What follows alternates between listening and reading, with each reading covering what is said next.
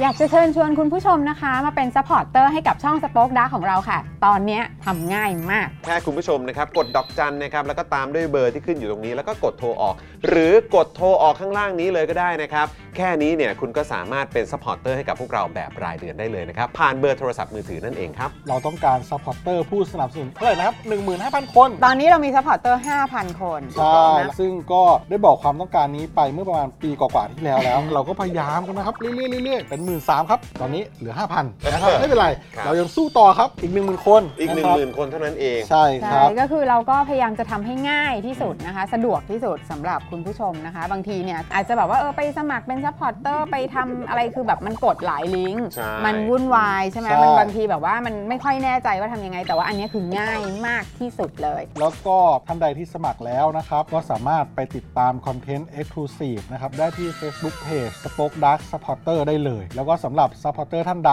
ที่เป็นผู้สนับสนุนอยู่แล้วทาง YouTube หรือ Facebook นะครับ ก็สามารถทักแชทเข้าไป บอกว่าเป็น Supporter อยู่แล้วอยากเข้ากลุ่มลับ Exclusive สำหรับผู้สนับสนุนเท่านั้นนะครับ รีบสมัคร แล้วก็รีบทักแชทกันไปได้เลยนะครับ มากันเยอะๆนะคะ อืมสมัครกันเลยครับผม อีก 1 0,000 คนจะถึงเป้าแล้ว มาสนับสนุนพวกเรากัน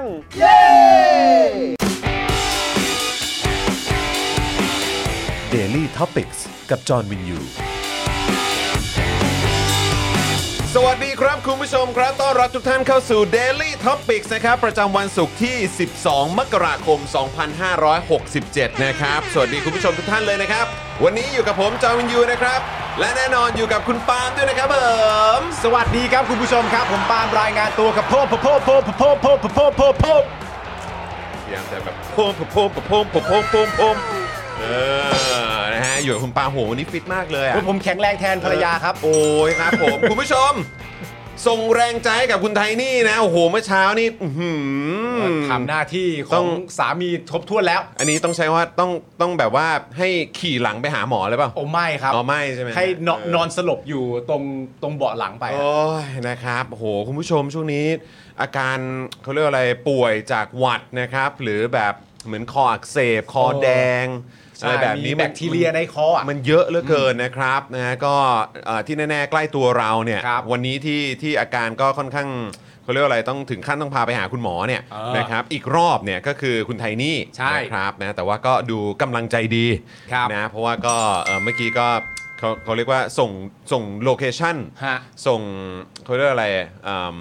ชี้เป้า ลายลายแทง เอ่อร้านเสื้อผ้า อ่า ให้คุณไทนี่ ครับ นะฮะก็ดูตื่นเต้นดี อ่า นะฮะเพราะฉะนั้นถ้าเกิดตื่นเต้นกับการช้อปปิ้งก็คิดว่าอาการ ไหว น่าจะยังดีอยู่ ไหวไหว ยัง ไหว ยัง ไหว พอไหวอยู่ ไหว เอ ไหว อนะครับแต่ต้องหายไวๆนะครับไทนี่ครับอาทิตย์หน้าเรามีนัดกันนะครับ นะครับ แล้วก็แน่นอนพี่โรซี่ด้วย ฮะ นะครับก็ยังไม่ร้อยเปอร์เซ็นต์แต่ว่าก็ดีขึ้นนะครับยังไงก็อ่ะเอ่อขอให้คุณผู้ชมนะฮะที่อาจจะมีอาการป่วยอยู่หายไวๆแล้วกันนะครับ ครับ นะฮะ ผม เมื่อเช้า เช้านี้นั่งดูเอ่อกรรมกรข่าวคุยนอกจอ ฮะ คุณไบรท์ก็ โอ้ใช่เสี ก็ ยง ป่วยหนักเหมือนกัน โอ้โหเสียงแบบ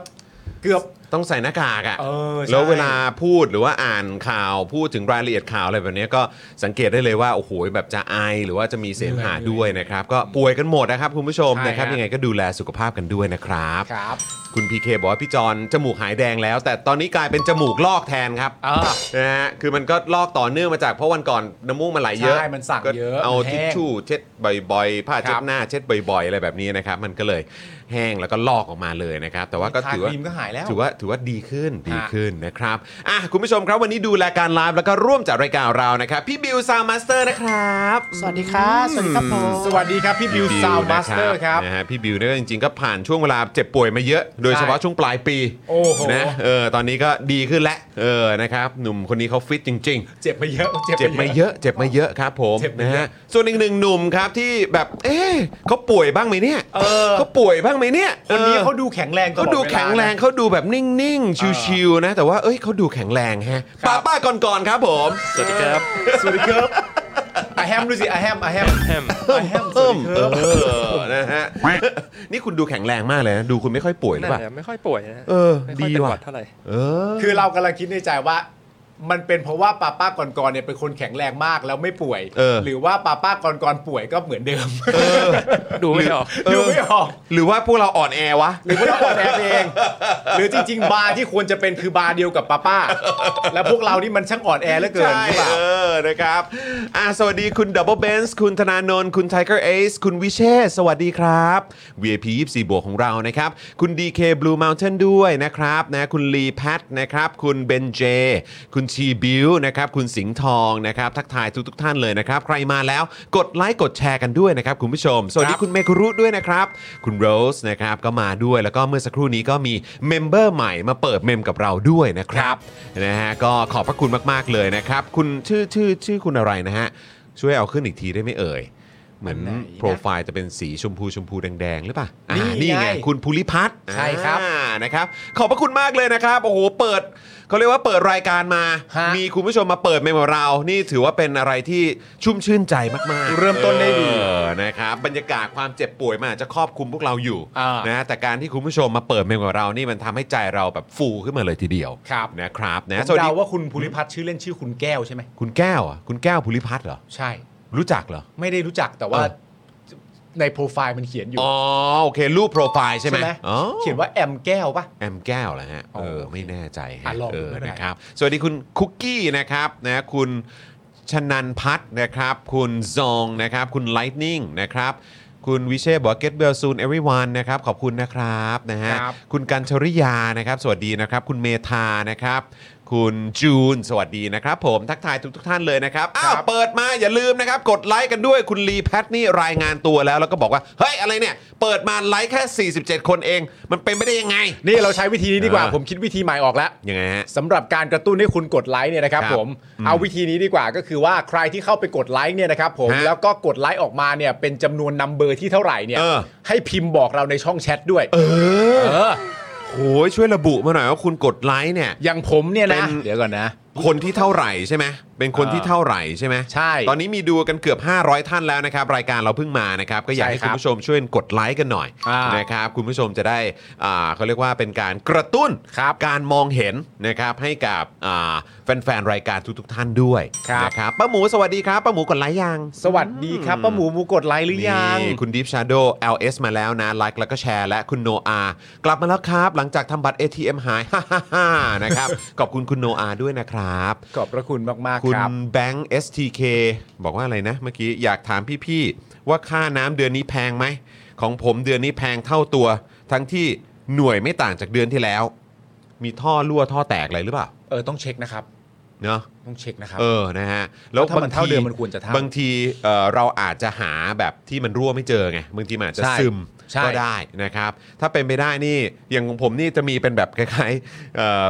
แถวโซนบ้านผมเขาจะเรียกว่าเป็นเป็นแบบคล้าย ๆ เป็นเขาเรียกว่าอะไร เหมือนหมอเลยอะเขาเรียกเหมือนเหมือนเป็นหมอน้ำอ่ะ หมอน้ำรักษา เออหมอหมอหมอ ท่อ อะไรอย่างเงี้ยคือเขาจะมีไอ้เครื่องฟังเครื่องฟังว่ามันมีท่อตรงไหนรั่ว เออ หรือว่าซึมหรือเปล่า จะมีเป็นแบบคล้ายๆ หูฟังอ่ะ เออ ที่เอาไว้แบบฟังอ่ะ อ๋อออเก็ต เออนึกออกใช่ไหม เก็ตว่ามันไหลผ่านช่องนี้ไหมมันมีเสียงฟู่ฟู่ ใช่ ไหม มันจะมี อไร เสียงแบบ อ่า ตึงตึงติ้ง อ่า ติ้งอะไรหรือเปล่าอะไรอย่างเงี้ยเออมันจะได้ยินเสียงหยดน้ำ อ่า หรือว่าเสียงน้ำไหลหรืออะไร อ่า อย่างเงี้ยเออคือเขาจะได้ยินอยู่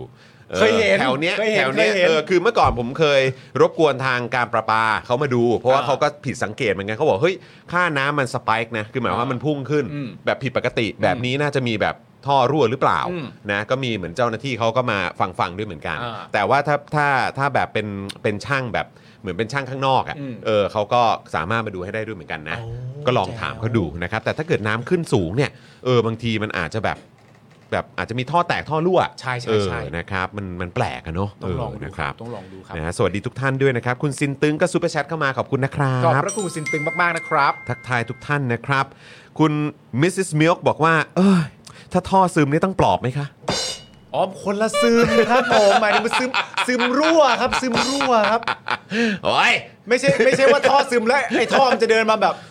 ไป แปลว่าคุณผู้ชมเรานี่ยังกำลังใจดีกันอยู่ ใช่ นะแม้ว่าจะเจอเรื่องราวที่มันแบบ อืม เออ เซ็งเป็ดหน้าเบื่อ ใช่ ลำไย เออ นะตลอดทั้งสัปดาห์ที่ผ่านมา ใช่ นะครับ ตั้งแต่ต้นปีที่ผ่านมา ใช่ ยังเล่นมุกกันได้แปลว่าเฮ้ยยังไหวกันอยู่นี่ ทุกคนยังไหว เออโอเคโอเค ทุก ดี มีแรง เลย ทุกคน โอเ มีแรงเราก็มี ดีค่ะ เราก็มีเหมือน ดีค่ะ กัน เออนะครับ ครับ เอิ่มเดี๋ยวก่อนนะครับเอ่อคุณคุกกี้บอกว่ารบกวนหน่อยค่ะพอดีทางแอดมินบอกว่าจะจัดส่งแก้วให้รอบ 5 ไม่เกิน 5 มกราแต่ตอนนี้ยังไม่ได้อ้าวพี่ดำครับ ฝากแคปอันนี้ส่งไปให้ทีมงานของเราหน่อยนะครับโอ้โหคุณผู้ชม ฮะ วันก่อนนี่ทีมของเรานี่เอ่อนั่งแพ็คแก้ว นั่งแพ็คของนั่งแพ็คแอสตาแอสตานี่ตอนนี้สั่งแบบโอ้โหแบบ คือ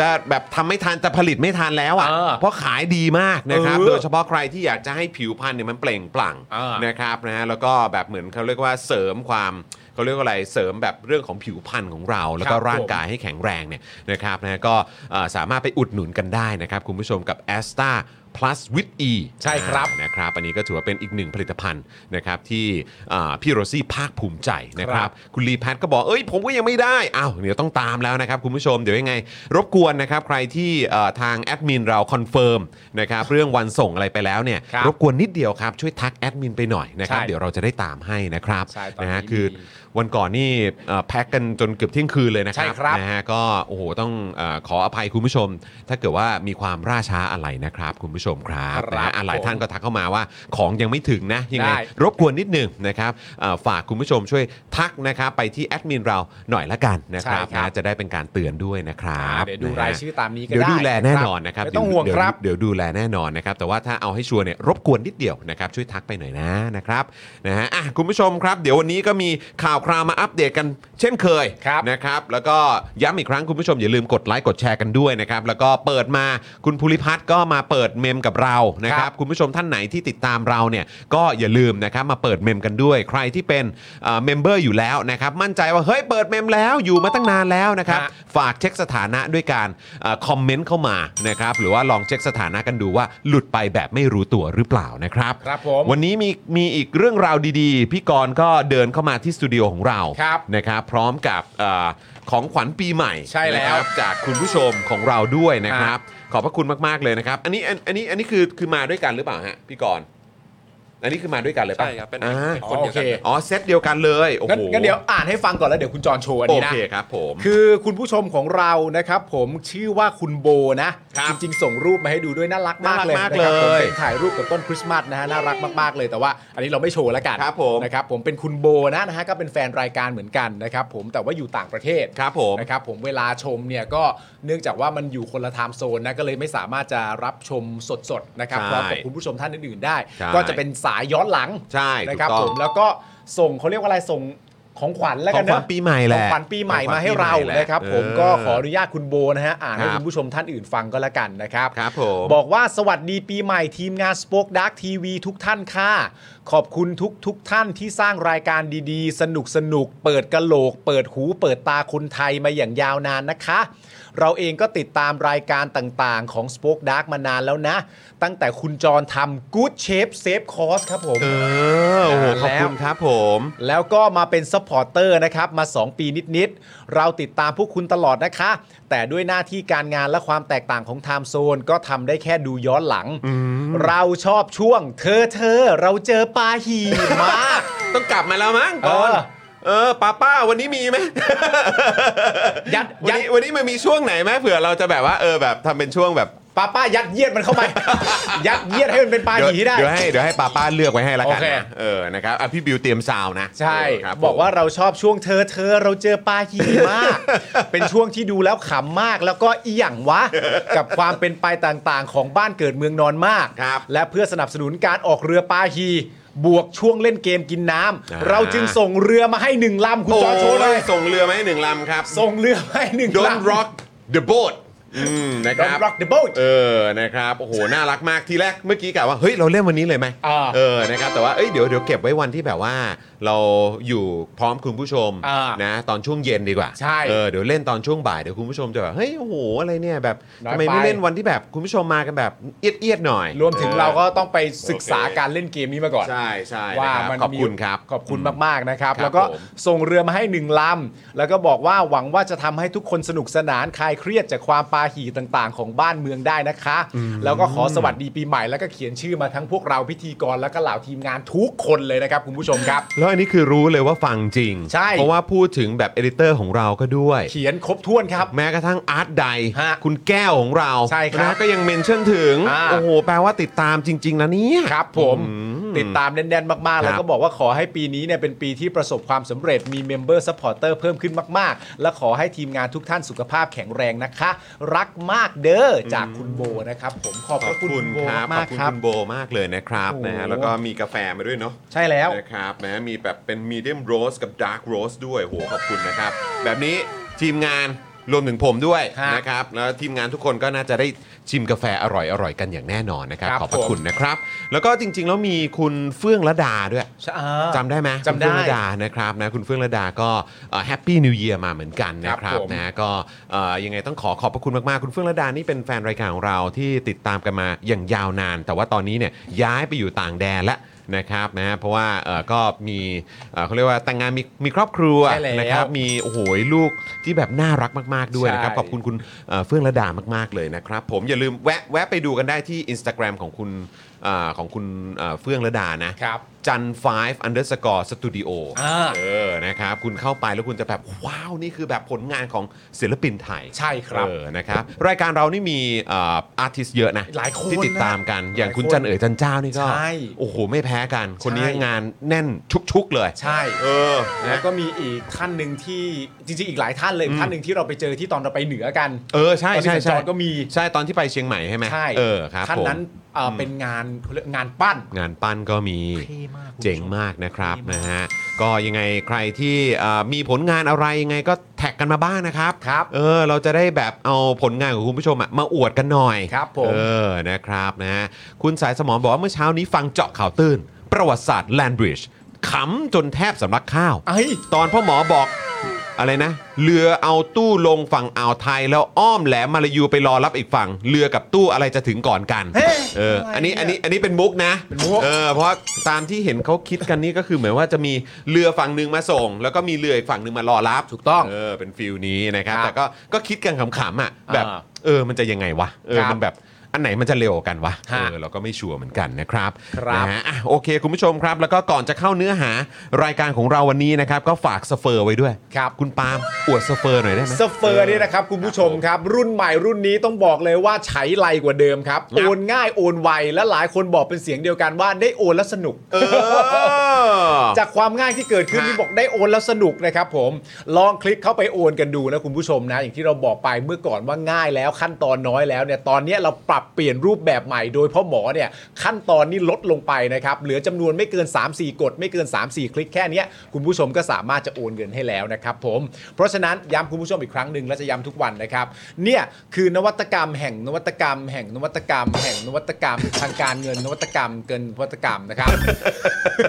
เราภูมิใจไง ภูมิใจ เออเพราะว่าตัดเอ่อเขาเรียกว่ารัดขั้นตอนให้คุณผู้ชมได้เยอะเลย ใช่ ของโลกอนาคตเลยทีเดียวนะครับผม เออ แล้วก็ย้ำอีกครั้งหนึ่งประเด็นเนี้ยคุคณรับ ผู้ชมสามารถโอนได้เลยโดยที่ไม่ต้องรอให้คณะกรรมการกฤษฎีกาตีความแต่อย่างใดนะครับผม โอนเลย โอนเลยครับผม นี่คุณผู้ชม นี่ เข้ามาจะเป็นช่องนี้ กดลิงก์ข้างล่างคุณปาล์มตรงเนี้ย กดลิงก์ เออเนี่ยที่คุณเนี่ยเนี่ยชี้อยู่ข้างล่างเนี่ยเอ เนี่ อย ตรง กด นี้ ลิงก์ นะ เล ค ย รับ คุณผู้ ไป ชม กดลิงก์ตรงนี้เราแปะไว้ให้ในช่องคอมเมนต์ ใช่ นะครับแล้วมันก็จะเด้งขึ้นมาเป็นหน้านี้ เออ สี่เหลี่ยมเนี่ยคุณผู้ชมสามารถจะใส่จำนวนเงินได้ที่เขียนว่าคลิกตรงนี้ขั้นต่ำ30 บาทห อ่ะ ลังจากนั้นคุณผู้ชมเลือกเอาเองเลย ถ้าจะชำระด้วยพร้อมเพย์ เออ ก็จะขึ้นมาเป็นเอ่อ QR code QR code มาให้ เออครับ นะครับ ผ ผม มแต่ว่าใครอยากเลือกทางโมบายแบงกิ้งเนี่ยก็เลือกธนาคารของตัวเอง เออก ดเข้าไปเสร็จเรียบร้อย กดเข้าไปจำนวนเงินที่ใส่ไว้แล้วเนี่ยมันจะนำพาเข้าสู่โมบายแบงกิ้งแบบอัตโนมัติเลย หลังจากนั้น ใช่ กดยืนยันแค่อย่างเดียวเป็นอันว่าจบก เรีย ระ บบ วน ร้อย การ ครับเรียบร้อยครับ ง่ายมากคุณผู้ชม แล้วก็เดี๋ยวยังไงในพาร์ทของโมบายแบงกิ้งนะครับ ครับ เอ่อตัวแอปพลิเคชันอื่นๆนะค ครั รับบ หรือว่าของธนาคารเอ่อแบรนด์อื่นๆเนี่ยนะครับเชื่อว่าเดี๋ยวในอนาคตก็จะมีเพิ่มเติมเข้ามา ถูก ต้อง นะครับนะแต่ว่าตอนนี้เนี่ยก็สำหรับอ่าใครที่มีโมบายแบงกิ้งตามลิสต์ธนาคารที่เรามีให้อยู่ก็ใช้ได้เลยนะครับ ครับ นะฮะส่วนอ่าใครที่อาจจะยังเอ้ยเอายังไม่มีของของเอ่อธนาคารที่เราใช้อ่ะก็ขอรบกวนเป็นพร้อมเพย์ก่อนละกัน สะดวกเช่นกัน ครันะบสะดวกเหมือนกันครับผม ครับ นะครับยังไงรบกวนด้วยนะครับ เมื่อสักครู่นี้มีซูเปอร์แชทเข้ามาจากคุณโอ๊ตวีนะครับ ฮะ อีบอมเบ้ครับ พี่จอมพี่ปาล์ม and daily topics today is my โอ้ birthday โหสวัสดีครับ สวัสดีวันเกิดนะครับ โอ้ย คุณโอ๊ตครับ ซูเปอร์แชทมา 888 เราก็ต้องปรบมือ 888 ดัง ๆ ให้กับ birthday boy วันนี้ไหม ถูกต้อง เอปรบมือให้เลยนะครับ happy birthday นะครับ คุณโอ๊ตวีนะครับนะฮะขอให้มีความสุขมากๆนะครับ สุขภาพกายสุขภาพใจแข็งแรง ครับผม นะครับแล้วก็ขอให้ปีนี้เนี่ยนะครับนะเป็นปีที่ยอดเยี่ยมสุดๆ ของคุณโอ๊ตวีแล้วก็ ครับผม แฟนๆรายการทุกท่านที่เกิดในวันนี้หรือเดือนนี้ด้วยนะครับ ครับผมผมอวยพรนะครับให้คุณโอนว่าจะเอ่อห่วงกังวลเรื่องใดอยู่นะครับ ขอให้ทุกๆ เรื่องที่ห่วงกังวลเนี่ยกลายเป็นเรื่องที่ไร้กังวลเสียทั้งหมดนะครับผม เออ ขอให้ทุกปัญหาสามารถผ่านพ้นไปด้วยดี แต่การไม่มีปัญหาคือเรื่องที่ดีที่สุดนะครับ ถูก คุณ ต้อ ผู้ ง ชม ค ค รั รั บบ ผม แฮปปี้เบิร์ดเดย์คุณโอ๊ตครับมีความสุขมากๆนะครับคุณผู้ชมครับแฮปปี้เบิร์ดเดย์คุณโอ๊ตเข้ามาด้วยนะ ถูกต้องครับผมนะครับ คุณสวัสดีคุณอะไรเนี่ยม i ดอริซานใช่ไหมครับ สวัสดีนะครับ คุณซับใจซามไลฟ์คุณแพนด้าไม่ใช่ฝุ่น คุณบรอกโคลีบอยสวัสดีครับ สวัสดีครับ คุณบัณฑิตนะครับ สวัสดีนะฮะคุณบรอกโคลีบอยคือที่อยู่ญี่ปุ่นเนาะ อยู่ญี่ปุ่น เออช่วงนี้อากาศเป็นยังไงบ้าง แล้วก็บรรยากาศของญี่ปุ่นเป็นยังไงบ้างครับ อ่า หลังจากที่โดนโหมกระหน่ำกันมาตั้งแต่ต้นปี ครับ หลายคนบอกว่าต้องทำบุญประเทศไหมเนี่ย ใช่ เออนะครับ แต่ว่ามันรุนแรงขนาดไหน ฮะ คุณบรอกโคลีบอยฝากแชร์มาหน่อยนะฮะ ฮะ อยาก จะอัปเดตเหลือเกินนะครับ แล้วก็สำหรับอ่าเสียงแล้วก็ความเห็นความรู้สึกนะเออของ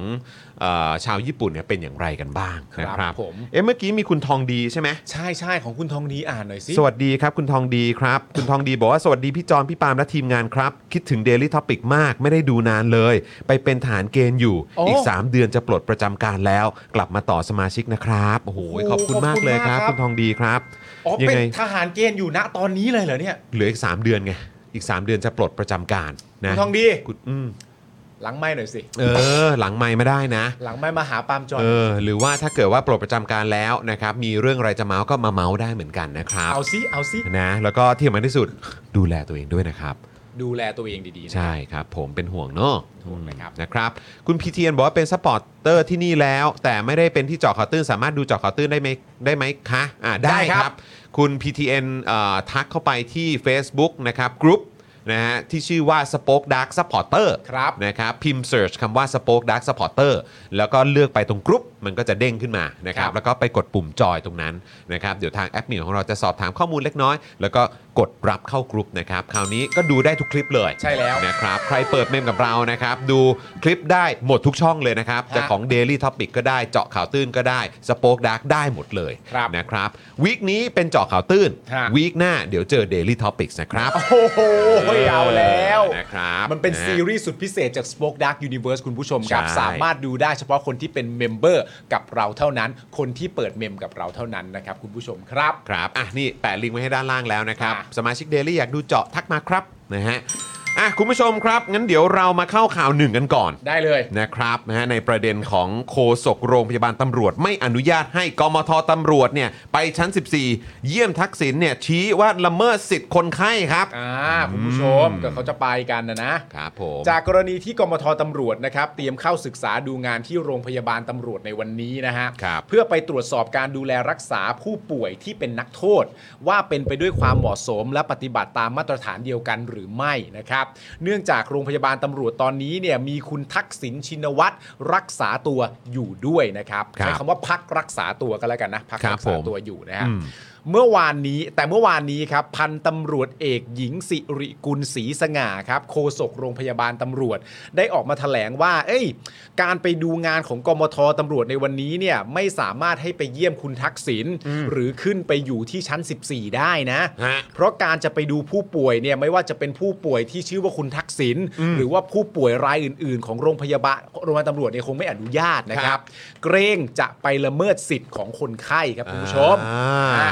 โฆษกโรงพยาบาลตำรวจเนี่ยเขาบอกว่าการดูงานมันมีหลายรูปแบบนะครับคุณผู้ชมนะครับซึ่งทางกองอำนวยการของโรงพยาบาลตำรวจเนี่ยจะมีการนำเสนอหรือให้ข้อมูลตามทุกอย่างนะครับที่กมทตำรวจสงสัยเลย อยากจะทราบข้อมูลส่วนไหนนะก็สามารถตอบได้ทุกข้อเลย สุด นะ ยอด ครับและที่มันที่สุดมันจะไม่กระทบกับตัวคนไข้ด้วย อ่า นะเพราะฉะนั้นก็ถามมาได้เลย อ่า นะครับแล้วก็โฆษกโรงพยาบาลตำรวจเนี่ยนะครับก็ย้ำนะ ฮะ ย้ำนะครับว่าสามารถให้ข้อมูลในภาพรวม อืม นะและอธิบายได้ทุกขั้นตอนเลย อ่าฮะ โดยเฉพาะเรื่องการส่งตัวผู้ต้องขังมารักษา แต่การจะขอไปดูคนไข้รายใดรายหนึ่งเนี่ยอืม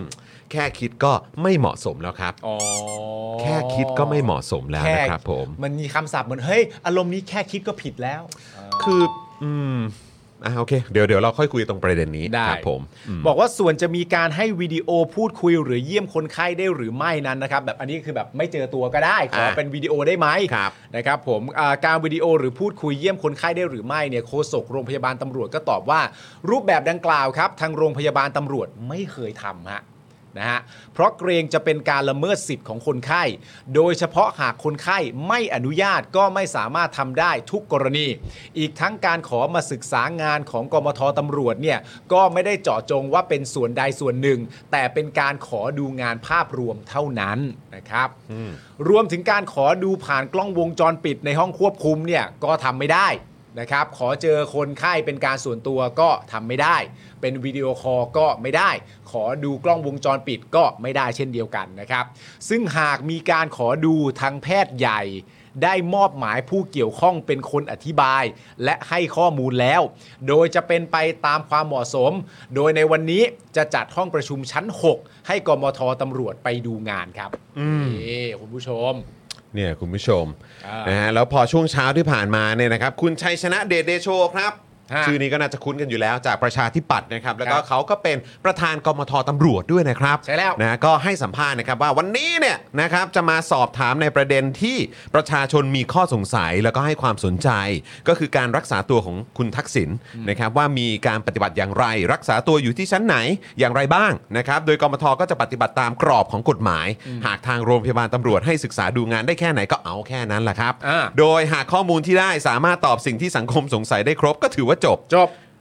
ซึ่งเดี๋ยวต้องถามคุณผู้ชมนะ คุณผู้ชมว่าเอออามันเคลียร์ทุกข้อสงสัยและมันถือว่าจบไหม ครับ แต่หากตอบได้ไม่ครบนะครับ หน่วยงานที่เกี่ยวข้องก็คือโรงพยาบาลตำรวจและกรมราชทัณฑ์ก็ต้องเป็นผู้ที่ชี้แจงต่อสังคม ยืนยันนะครับว่าที่มาวันนี้เนี่ยนะครับไม่ใช่ประเด็นทางการเมือง แต่เป็นประเด็นที่สังคมสงสัยนะครับ หากหน่วยงานที่เกี่ยวข้องไม่ต้องการเป็นจำเลยสังคม ก็ต้องชี้แจงให้ชัดเจน ก็สรุปว่าก็ไปนะใช่ไหมก็ไปนะครับผมแล้ว แต่ ก็ แต่แต่ผมคิดว่าเนี่ยไอ้ตรงประเด็นเนี้ยมันใช้ได้กับรัฐบาล ใช้ได้กับพรรคเพื่อไทย ใช้ได้กับหน่วยงานต่างๆ ที่สังคมเนี่ยตั้งคำถาม อืม ใช่ไหมครับ ก็คือว่าไอ้ไอ้วอร์ดดิ้งเนี้ยบอกว่า เออ ถ้าเกิดว่าคุณไม่อยากเป็นจำเลยสังคมอ่ะก็ต้องชี้แจงให้มันเคลียร์ให้มันจบ เออ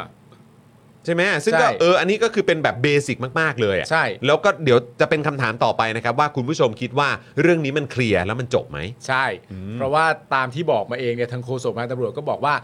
คือจริงๆ มันเหมือนอารมณ์ประมาณว่าจริง ๆ คุณไม่ต้องไปดูอะไรเลย เออ ถามเรานี่ เออ เพราะว่าถามเราปั๊บเสร็จเรียบร้อยเนี่ย เราตอบได้ทุกอย่างทุก เออ ข้อมูลนั่นแหละ เออเออ แต่เป็นประเด็นเรื่องเกี่ยวกับภาพรวมนะ อืม แต่ถ้าถามมายังไงคุณก็ได้คำตอบจากเราอยู่แล้ว อืม ใช่ไหมครับผมประเด็น ซึ่ง เป็นอย่างนี้ ซึ่งจริง ๆ มันก็น่าสนใจอีกประเด็นหนึ่งนะ ซึ่งเดี๋ยวอาจจะต้องดูรายละเอียดว่าจะมีเพิ่มเติมเข้ามาตรงเรื่องนี้ไหม แต่คิดว่าไม่น่ามีนะ ฮะ นะครับ ก็คือประเด็นเกี่ยวกับกล้องวงจรปิดอะที่คนตั้งคำถามกันเยอะ อ่า คือไม่ใช่กล้องวงจรปิดที่ที่ส่องหรือว่าถ่ายอยู่ในห้องพักคนไข้หรืออะไรแบบนี้นะครับ ซึ่งเราไม่รู้ว่ามีหรือไม่มีเราก็ไม่เราก็ไม่แน่ใจนะเออนะครับ แต่ว่าคือกล้องวงจรปิดโดยรวมอะ อ่า ที่ทีแรกเขามีข่าวออกมาว่า เออมี เสีย มีเสีย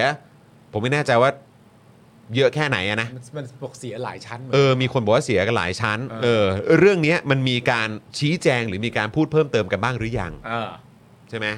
ก็ยังไม่ คือเอาแค่ ท่ที่ นี้ก็ได้ เอาแค่นี้ก่อนก็ได้ เออ คืออย่างคุณชัยชนะได้ได้ถามไหม เออ ว่าแบบเออแล้วเป็นไงกล้องวงจรปิดที่แบบว่าส่วนกลางอ่ะ เออ เออ ได้ซ่อมหมดหรือยัง เออ นี่มันโรงพยาบาลตำรวจนะ เพราะคน ออ เขากังวลกันนะ ใช่คือ เออ เขาประชาชนได้ยินแค่นี้ก็ตกใจแล้ว อ่า ว่าแบบกล้องวงจรปิดเสียกันเยอะขนาดนี้เลยเหรอ อ่า เออนะครับ ครับ นะฮะแล้วก็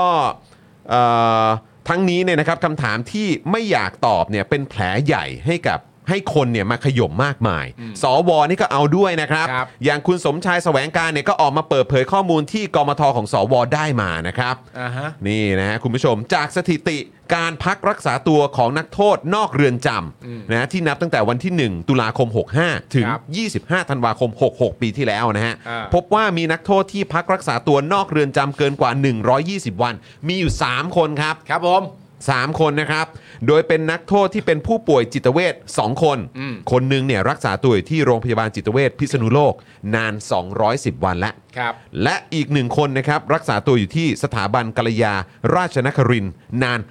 578 วันและ ครับ ส่วนอีกคนหนึ่งครับ รักษาตัวอยู่ที่โรงพยาบาลตำรวจนาน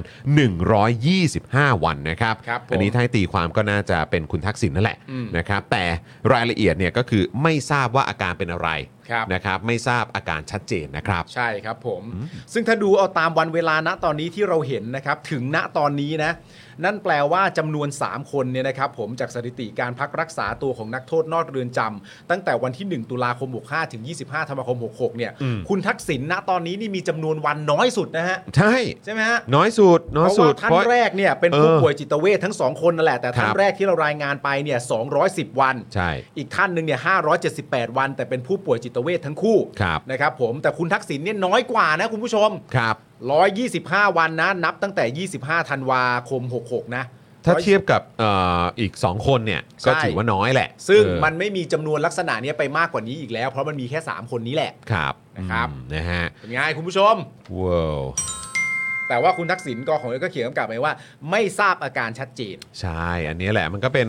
สิ่งที่คนก็ตั้งคำถามกันเยอะไง อ่า คืออันนี้ก็ปฏิเสธไม่ได้นะครับว่าเป็นเป็นจุดหนึ่งนะครับที่ทำให้คนตั้งคำถามและเป็นข้อสงสัยของสังคม อ่าน นะฮะต้องใช้คำว่าข้อสงสัยของสังคมนะอืม ข้อสงสัยของสังคมตลอดไปครับ ใช่ครับ นะครับ ตราบใดที่ยังไม่มีการ ใช่ การเคลียร์ให้สิ้นสิ้น เออ สงสัยอ่ะ ใช่ เออ แล้วเวลาวันประเด็นคืออะไรรู้ป่ะ อืม เวลามีคนแบบพยายามอย่างสูงสุดเลยที่จะมาแก๊สไลท์ให้ประชาชนไม่สงสัย เออ อะ่ะมันจะยิ่งสงสัยกว่าเดิมนะ นั่น สิ สิครับ แล้วไม่รู้ว่าทำทำไมด้วย นั่นสิครับ แปลกจั ซึ่ ง เดี๋ยวอีกสักครู่ถ้าเรามีเวลานะ เดี๋ยวเราจะลองมาเบรกดาวกันดู นะครับว่า เออไอเหมือนคำท้วงติงอ่ะ เออ เกี่ยวกับข้อสงสัยเรื่องของบุคคลชั้น 14 เนี่ย อ่า ส่วนใหญ่มันมาในลักษณะไหน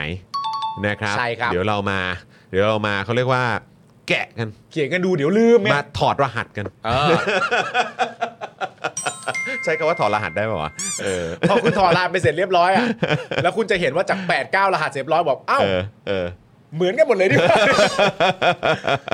กลับเข้าสภากันบ้าง ครับ นะกลับไปสภากัน เดี๋ย บ้าง วแบบคุณชัยชนะเขากลับออกมาเล่าหรือเปล่าใช่ไหม ฮะ ใช่ไม จริงเหร ออกมาแล้วใช่ไหมอ๋อใช่ใช่ใช่ใช่เมื่อกี้ผมดูสัมภาษณ์เขาอยู่ เป็นยังไงคร่าวๆสิไหนดูสิ เดี๋ยวเดี๋ยวเดี๋ยวเราสรุปมาบ้างยังเราสรุปมาแล้วใช่ไหมอยู่ในนี้ป่ะ อยู่ในไลน์ อ๋อ อยู่ใน โอเค อยู่ในกรุ๊ปนะ โอเค ขอขออภัยนะครับคุณผู้ชม ขออัปเดตอีกนิดนึง อ๋อผมอยากฟัง อ๋อ น้ำนิ่งน่ารักมาก ขอบคุณครับ สรุปมาให้เลย เพราะว่าคือจริง ๆ ก็เป็นบทสัมภาษณ์ที่ก็ใช้เวลาประมาณหนึงนะครับ ฮะ น้ำนิ่งสรุปแบบเอ่อกระชับกระชับมาให้บอกว่าเอ่อคุณชัยชนะแล้วก็คณะกรรมาธิการเนี่ยก็ขึ้นไปที่ชั้น 14 แต่อันนี้ผมเข้าใจนะว่าเหมือนแบบประมาณว่าเขาส่งตัวแทนขึ้นไป อืม นะครับเอ่อขึ้นไปชั้น 14 แล้วก็พูดคุยกับเจ้าหน้าที่ของโรงพยาบาล บริเวณหน้าวอร์ด แต่ไม่ได้เข้าไปภายในห้องพักของผู้ป่วย อืม ซึ่งใช้เวลาพูดคุยอยู่ประมาณ 10 นาที ครับ นะครับ จากนั้นเจ้าหน้าที่ของโรงพยาบาลตำรวจก็ได้นำคณะกรรมาธิการไปดูนักโทษที่มารักษาตัวอยู่ที่ชั้น 7 ของอาคารนี้ต่อด้วย เป็นชั้นเจ็ดนะ นะก็คือดูชั้น 14 ปุ๊บอ่าโอเค เข้าไปในห้องผู้ป่วยหรืออะไรต่างๆ ไม่ได้อยู่แค่หน้าวอร์ด อืม คุยอาจจะสอบถามรายละเอียดว่าเออทำอะไรยังไงขั้นตอน โปรซีเจอร์เป็นยังไงอะไรยังไงบ้างแต่ อ่า แค่ 10 นาทีนะครับ ครับ แล้วหลังจากนั้นทางเอ่อโรงพยาบาลตำรวจนะครับก็พาลงมาชั้น7อ่าน นะครับมาดูรายละเอียดนะครับตรงชั้น 7 ซึ่งเอ่อก็ยังมีการระบุอีกด้วยนะครับว่าระหว่างที่คณะกรรมาธิการขึ้นลิฟต์เนี่ยนะครับก็ได้เจอกับหัวหน้าโรงเอ่อหัวหน้าพยาบาล อืม จึงได้สอบถามพยาบาลว่าได้เคยเจอหรือรักษาคุณทักษิณหรือไม่ อืม นะครับพยาบาลคนดังกล่าวระบุว่าส่วนตัวไม่เคยเจอ เพราะเป็นหัวหน้าพยาบาล แต่น้องในทีมเอ่อพยาบาลเนี่ยได้สลับกันเข้าไปคอยดูแล ซึ่งคุณทักษิณมีภาวะโรคหัวใจรั่ว และไม่ค่อยได้มีญาติมาเยี่ยมบ่อยครับ เดี๋ยวนะเอ่อพยาบาลคนดังกล่าวเนี่ย ไม่ได้เป็นคนดูแลคุณทักษิณถูกไหม อ่า แล้วก็ไม่ได้เคยเจอคุณทักษิณเป็นการส่วนตัวด้วย เพราะว่าตัวเองเนี่ยเป็นหัวหน้าพยาบาล อืม แต่ไอการที่บอกว่าคุณทักษิณมีภาวะโรคหัวใจรั่วเนี่ยเกิดขึ้นจากน้องน้องในทีมก็คือน่าจะเป็นน้องๆพยาบาลของคุณพี่คนเนี้ยแหละ อืม เป็นคนที่ได้สลับกันเข้าไปดูแลคุณทักษิณ อืม แล้วก็อาจจะมาบอกคุณพี่คนนี้ อืม คุณพี่คนนี้ก็เลยมาบอกทางคณะกรรมการตำรวจอีกทีหนึ่ง อืม คณะกรรมาธิการตำรวจอีกทีหนึ่ง เออ นะฮะก็คือเหมือนแบบก็คงแชร์แล้วก็เล่าให้ฟังแหละ เออ ก็แบบโอ้ยก็มีโอกาสได้เจอ คือตัวหัวหน้าพยาบาลเนี่ยไม่ได้เจอนะ อืม แต่เหมือนในทีมพยาบาลเนี่ย น้อง ก็ต้ ในทีม ก็ต้องมีเอ่อวนเวียนกันไปดูคนไข้ในแต่ละพื้นในแต่ละแผนกอะไรกันอยู่แล้วแหละ อ่าน นะครับ แล้วก็เห็นบอกว่าก็ได้เอ่อเหมือนทำหน้าที่ดูแลคุณทักษิณอยู่ อ่า อยู่ด้วยเหมือนกัน อ่าน นะครับ แต่ว่าอันนี้เป็นเป็นพาร์ทที่ได้ยินจากเจ้าหน้าที่ของโรงพยาบาลครั้งแรกนะ ใช่ ที่มีการพูดถึงภาวะอะไรนะ โรคหัวใจอะไรนะครับ โรคหัวใจรั่วครับ โรคหัวใจรั่ว อืม เออครับผม นะครับ ฮ ผม ก็อันนี้เป็นเบื้องต้นนะเอออน นี้ ไม่รู้ว่าอาการเป็นยังไง ตาม บ้าง รายงานข่าวนะครับ ผมอืมแต่บอกว่าญาติไม่ค่อยไปเยี่ยมหรอ เหรอ ซึ่งคุณทักษิณมีภาวะโรคหัวใจรั่ว และไม่ค่อยได้มีญาติมาเยี่ยมบ่อย เหร อ๋ อ อครับผม โอเค โอเค ได้อ่ะอันนี้ก็เป็นข้อมูลนะฮะที่เกี่ยวข้องกับการที่ไปเยี่ยมโรงพยาบาลวันนี้ของกรรมาธิการตำรวจนะครับ อืม ผม นะ จริง แต่ ๆ คือ ออกเป็นแถลงการณ์ให้นักข่าวถามได้ไหม ก็เออแต่ก็ไม่รู้เหมือนกั เพราะถ้า ว่ กรรมา จ ธิ งๆ การตำรวจไขข้อสงสัย ไม่ตรงกับสิ่งที่เบสิกที่สุดที่ประชาชนถามเนี่ย อืม มันก็ไม่รู้จะ อืม ก่อให้เกิดประโยชน์อะไรเท่าไหร่นักอะ ไม่แน่ใจเหมือนกัน ไม่รู้นะ เออคุณผู้ชมบางท่านก็บอกเอ๊ะหรือว่าเป็นลิ้นหัวใจรั่วหรือเปล่า เออ อันนี้ก็ไม่แน่ใจนะครับคุณผู้ชม คือมันรายละเอียดมันก็แบบ เอ๊ะเอาไงอะเราจะฟังจากใครดีอะ อืม ใช่ไหมล่ะครับ เออนะฮะ อ่ะโอเคครับ โอเค ตามนี้ตามนี้ นะครับอ่ะ กลับ แวะ เข้าก ลับ สภาม มาสภาครับ สภานะครับผม ครับ เมื่อวานนี้นะครับคุณชัยธวัฒน์นะครับหัวหน้าพักก้าวไกลเนี่ยก็ได้ตั้งกระทู้ถามในสภาครับเรื่องสถานการณ์การเมืองขณะนี้ยังมีผู้ถูกคุมขังทางการเมืองเพิ่มขึ้นในรัฐบาลชุดใหม่ การคุกคามทางการเมืองก็ยังเกิดขึ้นต่อเนื่อง แม้จะเปลี่ยนรัฐบาลแล้ว ยังมีคดีการคุกคามทางการเมืองเนี่ยเกิดขึ้นไม่น้อยกว่า 70 กว่ากรณีจากคดีทั้งหมด 203 คดีนะครับผมขณะเดียวกันความรู้สึกเรื่องกระบวนการยุติธรรมสองมาตรฐานเนี่ยก็รุนแรงขึ้น ครับ เพราะมีคนได้รับสิทธิ์รักษาพยาบาลนอกเรือนจำอยู่ในโรงพยาบาลชั้น 14 เทียบเคียงกับนักโทษคนอื่นที่ไม่ได้รับการรักษาตัวครับนะครับผม นะครับ ทีนี้พอมีการพูดแบบนี้ขึ้นมาเนี่ยนะครับผม ทันที ก็ทำให้คุณเอ่อชัยวัฒนานะครับ ผมสสมหาสารคามจากพักเพื่อไทยเนี่ยก็ลุกขึ้นประท้วงทันทีครับ แล้วก็บอกนะครับว่าคุณชัยธวัฒน์เนี่ยใช้เวลาตั้งกระทู้ถามสดเกินเวลาที่กำหนดมา 15 นาทีแล้ว แต่ว่าอาจารย์วันนอร์ประธานสภาเนี่ยนะครับ ก็วินิจฉัยให้คุณชัยธวัฒน์เนี่ยพูดต่อได้ เมื่อคุณชัยธวัฒน์พยายามจะพูดต่อ ก็ถูกคุณชัยวัฒนาเนี่ยขัดจังหวะประท้วงไปเรื่อยๆครับ ยกมือคุณผู้ชมได้น่าจะได้ดูคลิปกันแล้วเนอะ มี เป็นคลิ ตั ป ดออกมา แชร์ เป็นคลิป โอ้คลิปแชร์กันทั่วเลย สั้นๆนะเนาะ นะ เอ ฮะ อนะครับนะฮะก็ทำให้คุณวิโรธครับ อ่า วิโรธพักก้าวไกลประท้วงว่าคำวินิจฉัยประธานเป็นที่สุด จะดื้อดึงทำไม ชั้น ฮะ 14 แตะไม่ได้ใช่ไหม ครับ เดี๋ยวจะเอาข้าวผัดกับโอเลี้ยงไปฝาก ซึ่งคุณชัยวัฒนาเนี่ยก็ตอบโต้ว่าคุณวิโรธเนี่ยเลอะเทอะนะครับ อ่า เป็นบุญของคนกรุงเทพแล้วนะครับก็อ๋อคือหมายความว่าที่ไม่ได้เป็นอะไรนะเออเป็นผู้ว่าปะ เดเดชะบุญคนกรุงอะไรไม่รู้ อ๋อ ปะมาณนั้น ครับผม ครับ แล้วก่อนที่คุณวันนอร์นะครับจะตัดบทการประท้วงโดยให้คุณภูมิธรรมตอบกระทู้ถามนะครับ ครับผม แล้วคุณภูมิธรรมครับก็ตอบว่า รัฐบาลไม่เห็นด้วยกับการคุกคามให้เกิดความหวาดกลัว โดยไม่ชอบด้วยกฎหมาย ครับ ทุกคนต้องเคารพกฎหมาย แต่ถ้ามีกฎหมายแล้วเจ้าหน้าที่ไม่ปฏิบัติตามอาจผิดมาตรา 157 ดังนั้นอะไรผิดกฎหมายอย่าไปท้าทาย อยากให้จับมือหาช่องทางคุยกัน หาข้อสรุป ลดความขัดแย้งเราคุยกันได้ แต่ถ้าเป็นปัญหาระดับปฏิบัติก็แก้ทางปฏิบัติ อะไรไม่ชัดเจนต้องเอาข้อมูลที่เป็นรูปธรรมมาหาทางออกกัน โอ้นี่ อันนี้คือคุณภูมิธรรมตอบเรื่องอะไรอะ ตอบเรื่องก็มันมีประเด็นที่คุณชัยธวัฒน์พูดถึงสถานการณ์การเมืองที่ยังมีผู้ถูกคุมขัง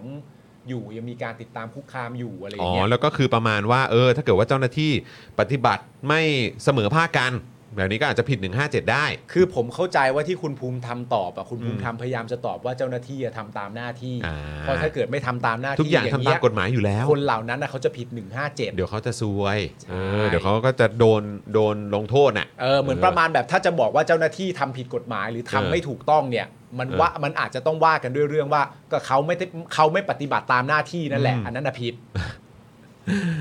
เออแต่ว่าก็นั่งอ่านแล้วก็คือแบบ อะไรอ่ะ อะไรอะนะครับคุณภูมิธรรมก็ยังบอกด้วยนะครับว่าเรื่องความเสมอภาคเท่าเทียมกันที่เกี่ยวกับชั้น 14 นั้น ท่านไม่เข้าใจรายละเอียดของกฎหมาย คุณผู้ชมคุณผู้ชมคุณผู้ชม อันนี้นี่เราต้องตั้งใจฟังกันเลยนะครับผมว่าเอ๊ะนี่คุณภูมิธรรมพูดกับใคร เออไม่รู้เหมือนกันเพราะช่วงหลังคุณภูมิธรรมเริ่มเริ่มเริ่มไปในประเด็นเกี่ยวกับว่า เออ คนพวกนี้แบบไม่เข้าใจกฎหมายไง คนพวกนี้ไม่เข้าใจกฎหมาย เอออ อย่าเอาเป็นประเด็นเรื่องการเมือง ซึ่งแบบ เออ คือเอาตรงๆนะคุณผู้ชม มันเหมือนมันเป็นแบบเขาเรียกว่าอะไรอ่ะมันเป็นมันเป็นคีย์เวิร์ดหรือว่าเป็นเขาเรียกว่าอะไรเป็นเออเป็นคีย์เวิร์ดอ่ะ อืม หรือว่าเป็นลักษณะการตอบอะที่มันคล้ายๆกับสื่อของทางเพื่อไทยเลยนะ เราได้ยินคนในสื่อของทางเพื่อไทยเนี่ย ก็แบบเขาเรียกว่าอะไรออกมาใช้คำที่แบบว่า เป็นสอสอได้ยังไง ไม่รู้กฎระเบียบ เป็นสอสอได้ยังไง ไม่รู้กฎหมาย อืม เป็นสอสอได้ยังไง ไม่รู้เรื่องนั้นเรื่องนี้ เออ ใช่ไหม เออ แล้ววันนี้คุณภูมิธรรมครับ เออ ก็บอกว่า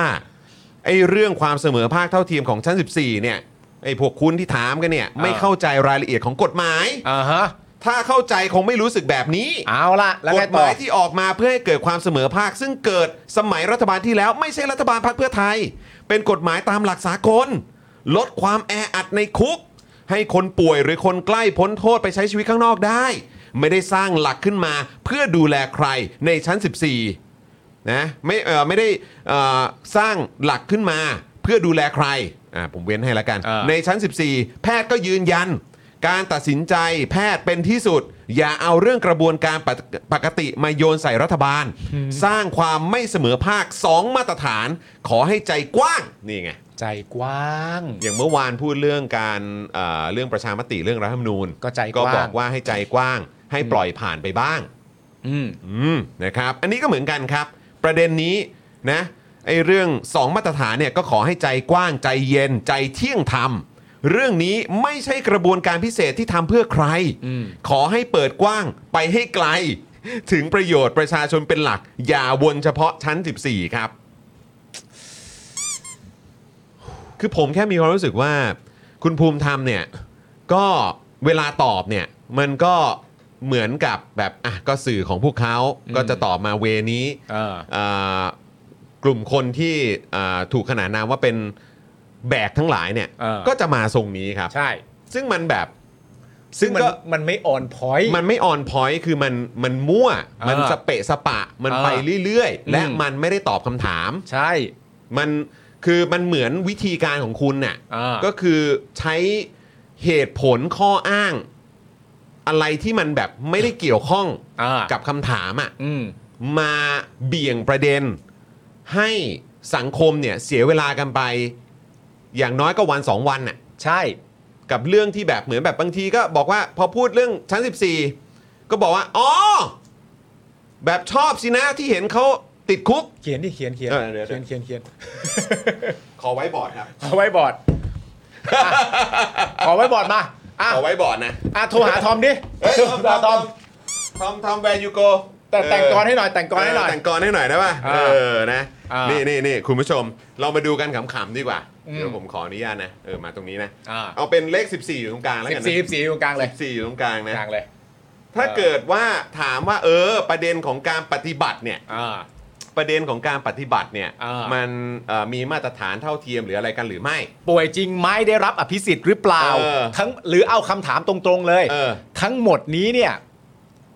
มันตั้งขึ้นและตั้งอยู่และเติบโตมาจากสิ่งที่ประชาชนอาจส่วนหนึ่งเข้าใจว่ามันคือดิวใช่ไหม เออ ก็ว่ากัน มัเกี่ยวกับ ตรงๆเลย ดิวหรือเปล่า เกี่ยวกับ วัน ดิวเปล่า วันที่กลับมาก็คือวันโหวตนายก เออ ไม่ถึง 24 ชั่วโมงก็คือเข้าไปอยู่ที่โรงพยาบาลตำรวจแล้ว ใช่ ใช่ไหมครับ แล้วพอจะสอบถามเรื่องนั้นเรื่องนี้ก็โดน โดนแบบโอ้ยโดนวิพากษ์วิจารณ์ว่าไปถามทำไมนั่นนู่นนี่เป็นสลิมเฟสนั้นเฟสนี้หรือเปล่า เออ เออดีใจที่เขาติดคุกสินะ เออ สนับสนุนการทำรัฐประหารสินะะสยบไรแนี้ ยอม สยบยอ สยบยอ ม ม อะไรต่างๆ แบบนี้สินะ ซึ่งแบบไม่กูไม่ได้ถามเรื่องนั้น เออ กูถามว่าเออมันหนึ่งโอเคมันเกี่ยวกับดีลหรือเปล่า เอออั นนี้อาจจะแรงไป เออ นะครับแต่ไอ้สิ่งที่ถามแล้วเป็นเรื่องที่เบสิกมากๆเลยก็คือว่า เออ วิธีการปฏิบัติแบบเนี้ย เออ มันเป็นมาตรฐานที่ใช้กับทุกคนหรือเปล่า จบ อ่าใช่ อันนั้นคือคำถามนั่นเลยคือ เฮ้ย มันเป็นมาตรฐานเดียวกับที่ทุกคนเขาได้รับหรือเปล่า อ่า แค่นั้นเลย แล้วคุณก็ไม่ตอบ อ่า คุณก็บอกเฮ้ยอ่ะมีอะไรบ้างมีสยบยอม สยบยอม การรัฐประหาร เออ อ่ามีอะไรอีก มีไม่ใจกว้าง อ่ามีไม่ใจกว้าง อ่า ไม่ใจกว้าง มีอยากเห็นเขาติดคุกใช่ไหม เออ อยากเห็นเขาติดคุก เออ อยากเห็นโทนี่ติดคุก เออใช่ไหม ติดคุก เออ มีเป็นสลิม เป็นสลิม สลิม เออเป็นสลิม เฟสนั้นเฟสนี้ เฟสนั้เฟสตนเฟสนี้ ่างๆ แล้วก็ โอเค มีอันนี้เขียนย่อๆก็ได้ เพราะประโยคเต็มๆมัน ครับ กว้างมันจะมีประมาณว่าเอ่อก่อนที่คุณจะเรียกร้องความเป็นธรรมให้กับสังคมเนี่ยคุณเคยเรียกร้องความเป็นธรรมให้กับคุณทักษิณสักวันหรือยัง อ่าเรียกร้อง เรียกร้องความเป็นธรรมให้คุณทักทักษิณกันบ้าง ค ไหม วามเป็นธรรม เออ ให้ พี่โทนี่บ้างไหม บ้างไหม เออเคยพูดบ้างหรือเปล่า บ้างไหมอ่า เออ แล้วก็ล่าสุดนี้ก็ของคุณภูมิธรรมก็จะเป็นเรื่องของไม่มีความเข้าใจในกฎหมาย อ่า ไม่มีความเข้าใจ อ่า ในกฎหมาย เออเนี่ย มีอะไรอีกไหมคุณผู้ชม มีอะไรคุณผู้ชม คุณ มี คุณอะไรอีกไหม มีอะไรอีกไหมคุณผู้ชม เห็นไหม มีอะไรอีกไหม เออ เพราะว่าย้ำอีกครั้งนะครับคำถามที่สังคมโดยส่วนใหญ่นะครับที่ตั้งคำถามและยังไม่ได้คำตอบสักกะที เออ นะครับหรือว่ามีคำตอบมา แต่ก็ไม่เห็นมีอะไรมายืนยันเลยนะว่าว่ามันเป็นอย่างนั้นน่ะคำถามก็คือถามว่าสิ่งที่คนชั้น 14เนี่ยเขาได้เขาเขาเขากำลังได้รับการปฏิบัติอยู่เนี่ย เออ เป็นมาตรฐานเดียวกัน อืม กับทุกๆ คนหรือเปล่า เออ แล้วสิ่งเหล่านี้ก็คือสิ่งที่ถูกหยิบยกขึ้นมา ใช่ เป็นคำตอบครับ แต่ผมจะพูดอีกอีกประเด็นหนึ่งที่เพิ่มเติมขึ้นมา ครับ ระหว่างที่คุณเขียนอยู่อ่ะ อืม ให้คุณจรให้ดูไปก่อนนะ ระหว่างที่คุณจรเขียนอยู่อ่ะ ผมไม่รู้ว่าคุณรู้สึกเหมือนผมหรือเปล่านะ ว่า แต่ผมเพิ่งคิดอีกประเด็นหนึ่งขึ้นมาได้ อืม และผมมีความรู้สึกว่าน่าแปลกใจ คือ ว่าผมสงสัยว่าทำไม ถึงไม่มีใครเถียงคุณสีทา เถียงคุณสิทธาในประเด็นที่ว่า คุณสีทาเนี่ย เป็นคนพูดออกมาเต็มๆเลยจำได้ปะ เออ ที่เราก็รายงานว่า มีใครสงสัยด้วยเหรอครับ เออ ว่าคุณทักษิณป่วยจริงหรือเปล่า เออ มีใครสงสัยแล้วคุณทักษิณป่วยจริง สงสัยปะสงสัยปะสงสัยปะ เออ ไม่มีใครเขาสงสัยประเด็นนี้ เออ ในความหมายของคุณสิทธา ก็คือต้องการจะบอกว่า ผมเดาเอานะ แต่ทุกคนก็รู้เหมือนกันว่าแบบ มันไม่มีใครสงสัยหรอกว่าคุณทักษิณน่ะป่วยจริงหรือเปล่า เพราะเหมือนคนรู้อยู่แล้วว่ามันไม่จริง เออ เออ อืม ซึ่งไอประเด็นพวกเนี้ย อืม มันไม่ได้มีอะไรพูดถึงไปชัดเจนเลยกับไอ้สิ่งที่ประชาชนนะตั้งคำถามเรื่องนี้อยู่ เพราะถ้าคุณอย่างที่คุณจรบอกไปว่าถ้าคุณจะว่าด้วยเรื่องว่า มาตรฐานที่กำลังทำให้คุณทักษิณน่ะมันเท่าเทียมกับคนอื่นหรือเปล่าอะ อืม ผมว่ามันไม่ใช่แค่เรื่องนั้นเรื่องเดียว ครับ ว่าคุณทักษิณเป็นเช่นนี้ คนอื่นได้รับเช่นนี้หรือเปล่า อันนี้มันประเด็นหนึ่ง อืม แต่เหมือนที่ผมบอกไปเมื่อวานก็คือว่า ถ้าจุดตั้งต้นน่ะ มันคือว่าจริง ๆ แล้วคุณทักษิณไม่ได้ป่วยอ่ะทุกเรื่องอ่ะไม่ต้องถกเถียง ใช่ เพราะทุกเรื่องผิดทั้งหมด ใช่ อะไรที่ตามมาหลังจากว่าถ้าคุณทักษิณจริง ๆ แล้วไม่ได้ป่วยอ่ะ อืม ทุกเรื่องที่พยายามมีข้ออ้างกันว่ากฎมันเป็นอย่างนั้นกฎมันเป็นอย่างนี้ คุณทักษิณสมมติผมพูดว่า คุณทักษิณป่วยจริง ๆ เลยอยากรู้ว่าคนอื่นที่ป่วยเหมือนกันเนี่ย เขาได้รับสิทธิ์เท่าเทียมกันหรือเปล่า มันก็ต้องจับมาชนใช่ปะ อ่านี่ก็เป็นอีกสเต็ปหนึ่ง สเต็ปหนึ่ง อืม แต่ถ้าเกิดว่าเหมือนประเด็นที่คุณสิทธาพูดก็คือแบบว่า เฮ้ย เอาจริงยังสงสัยกันอีกเหรอ อืม ว่าคุณทักษิณป่วยจริงหรือเปล่า อื อะ ม อืม ถ้ามันไม่ใช่เป็นแบบนั้นน่ะ เรื่องอื่นมันปลอมทั้งหมด เออ ถูกปะ ใช่ เพราะฉะนั้นแม้กระทั่งจะตั้งคำถามว่า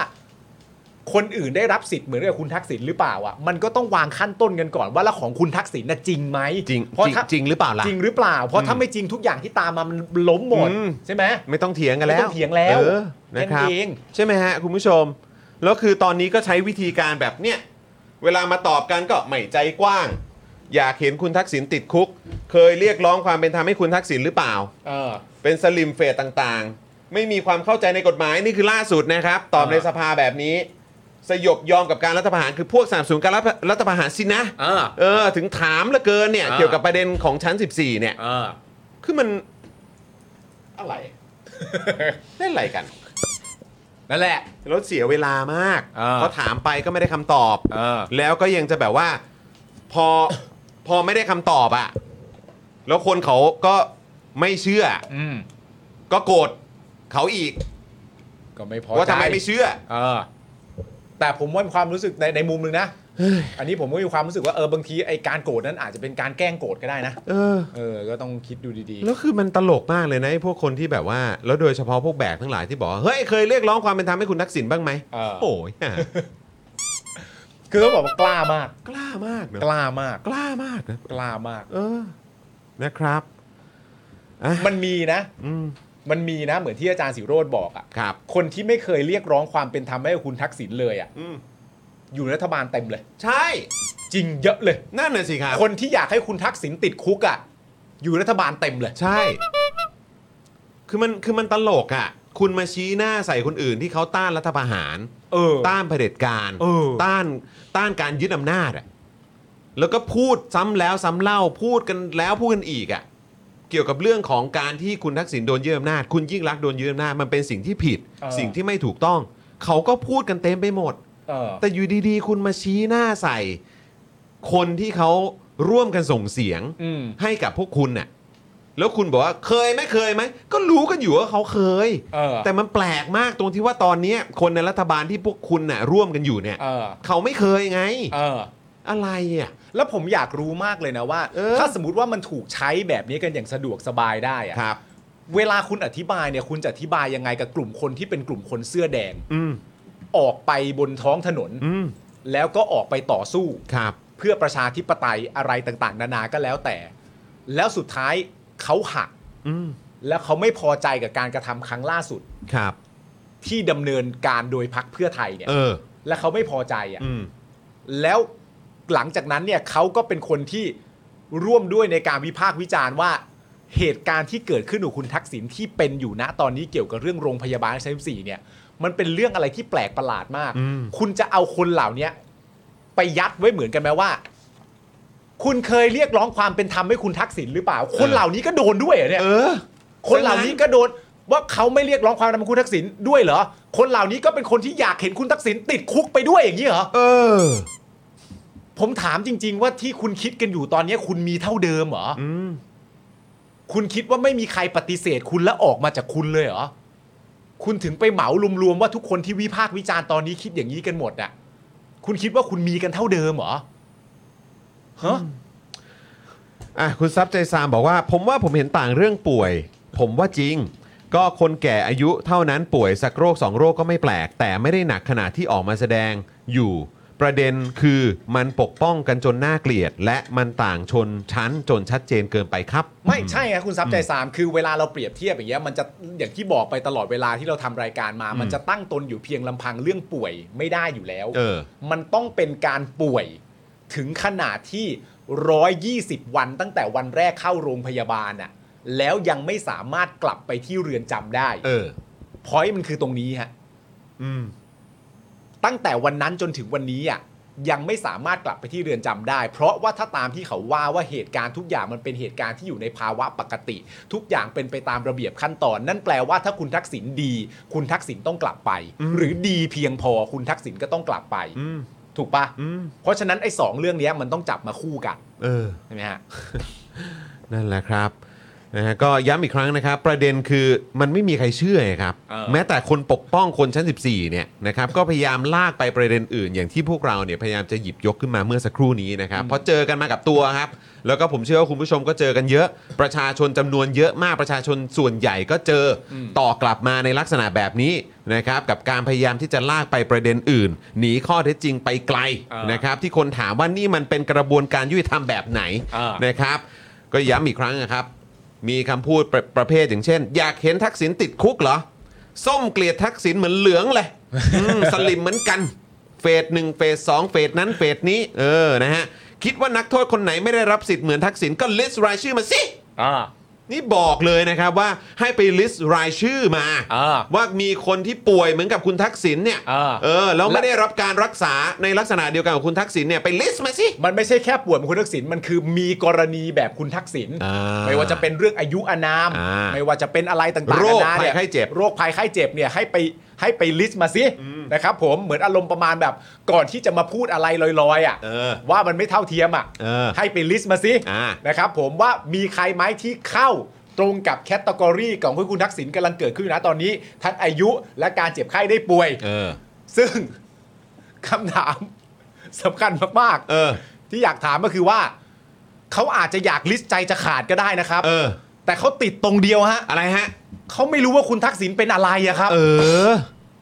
เขาอาจจะอยากลิสต์เทียบเคียงให้เหมือนใจจะขาดก็ได้ครับ ครับ แต่เขาติดตรงที่ว่าเขาไม่รู้ว่าคุณทักษิณเป็นอะไรอะครับนะฮะ ก็คือไม่รู้ไงครับว่าอ่ะสรุปตอนนี้ป่วยเป็นอะไรไง ใช่ เออ พูดไปเรื่อยอะครับ ซึ่งอันนี้คือรู้เลยว่าวิธีการพูดวิธีการตอบวิธีการหาข้ออ้างอะไรแบบนี้มันก็คือเบี่ยงประเด็น เพราะอะไรเพราะตอบไม่ได้ อืม แค่นั้นเลย เออ ซึ่ง มันก็ดูน่าสงสารนะครับ เออ คือคนที่แบบมีความพยายามกันซะขนาดเนี้ย เออเนาะ ไม่ไหวฮะ คุณวีเออเนอะ เออ คือจริง ๆ ช่วงนี้มันควรจะเป็นช่วงออกเรือป่ะเนี่ย เราเราเปิดตอนนี้ก็ได้นะ เปิดตอนนี้ไหม คุณผู้ชมครับ เราพูดกันมาขนาดนี้แล้ว ก่อน อ่า ที่จะไปประเด็นเสริม อ่า นะครับ เรื่องราวในวันนี้กับเหตุการณ์ชั้น อ่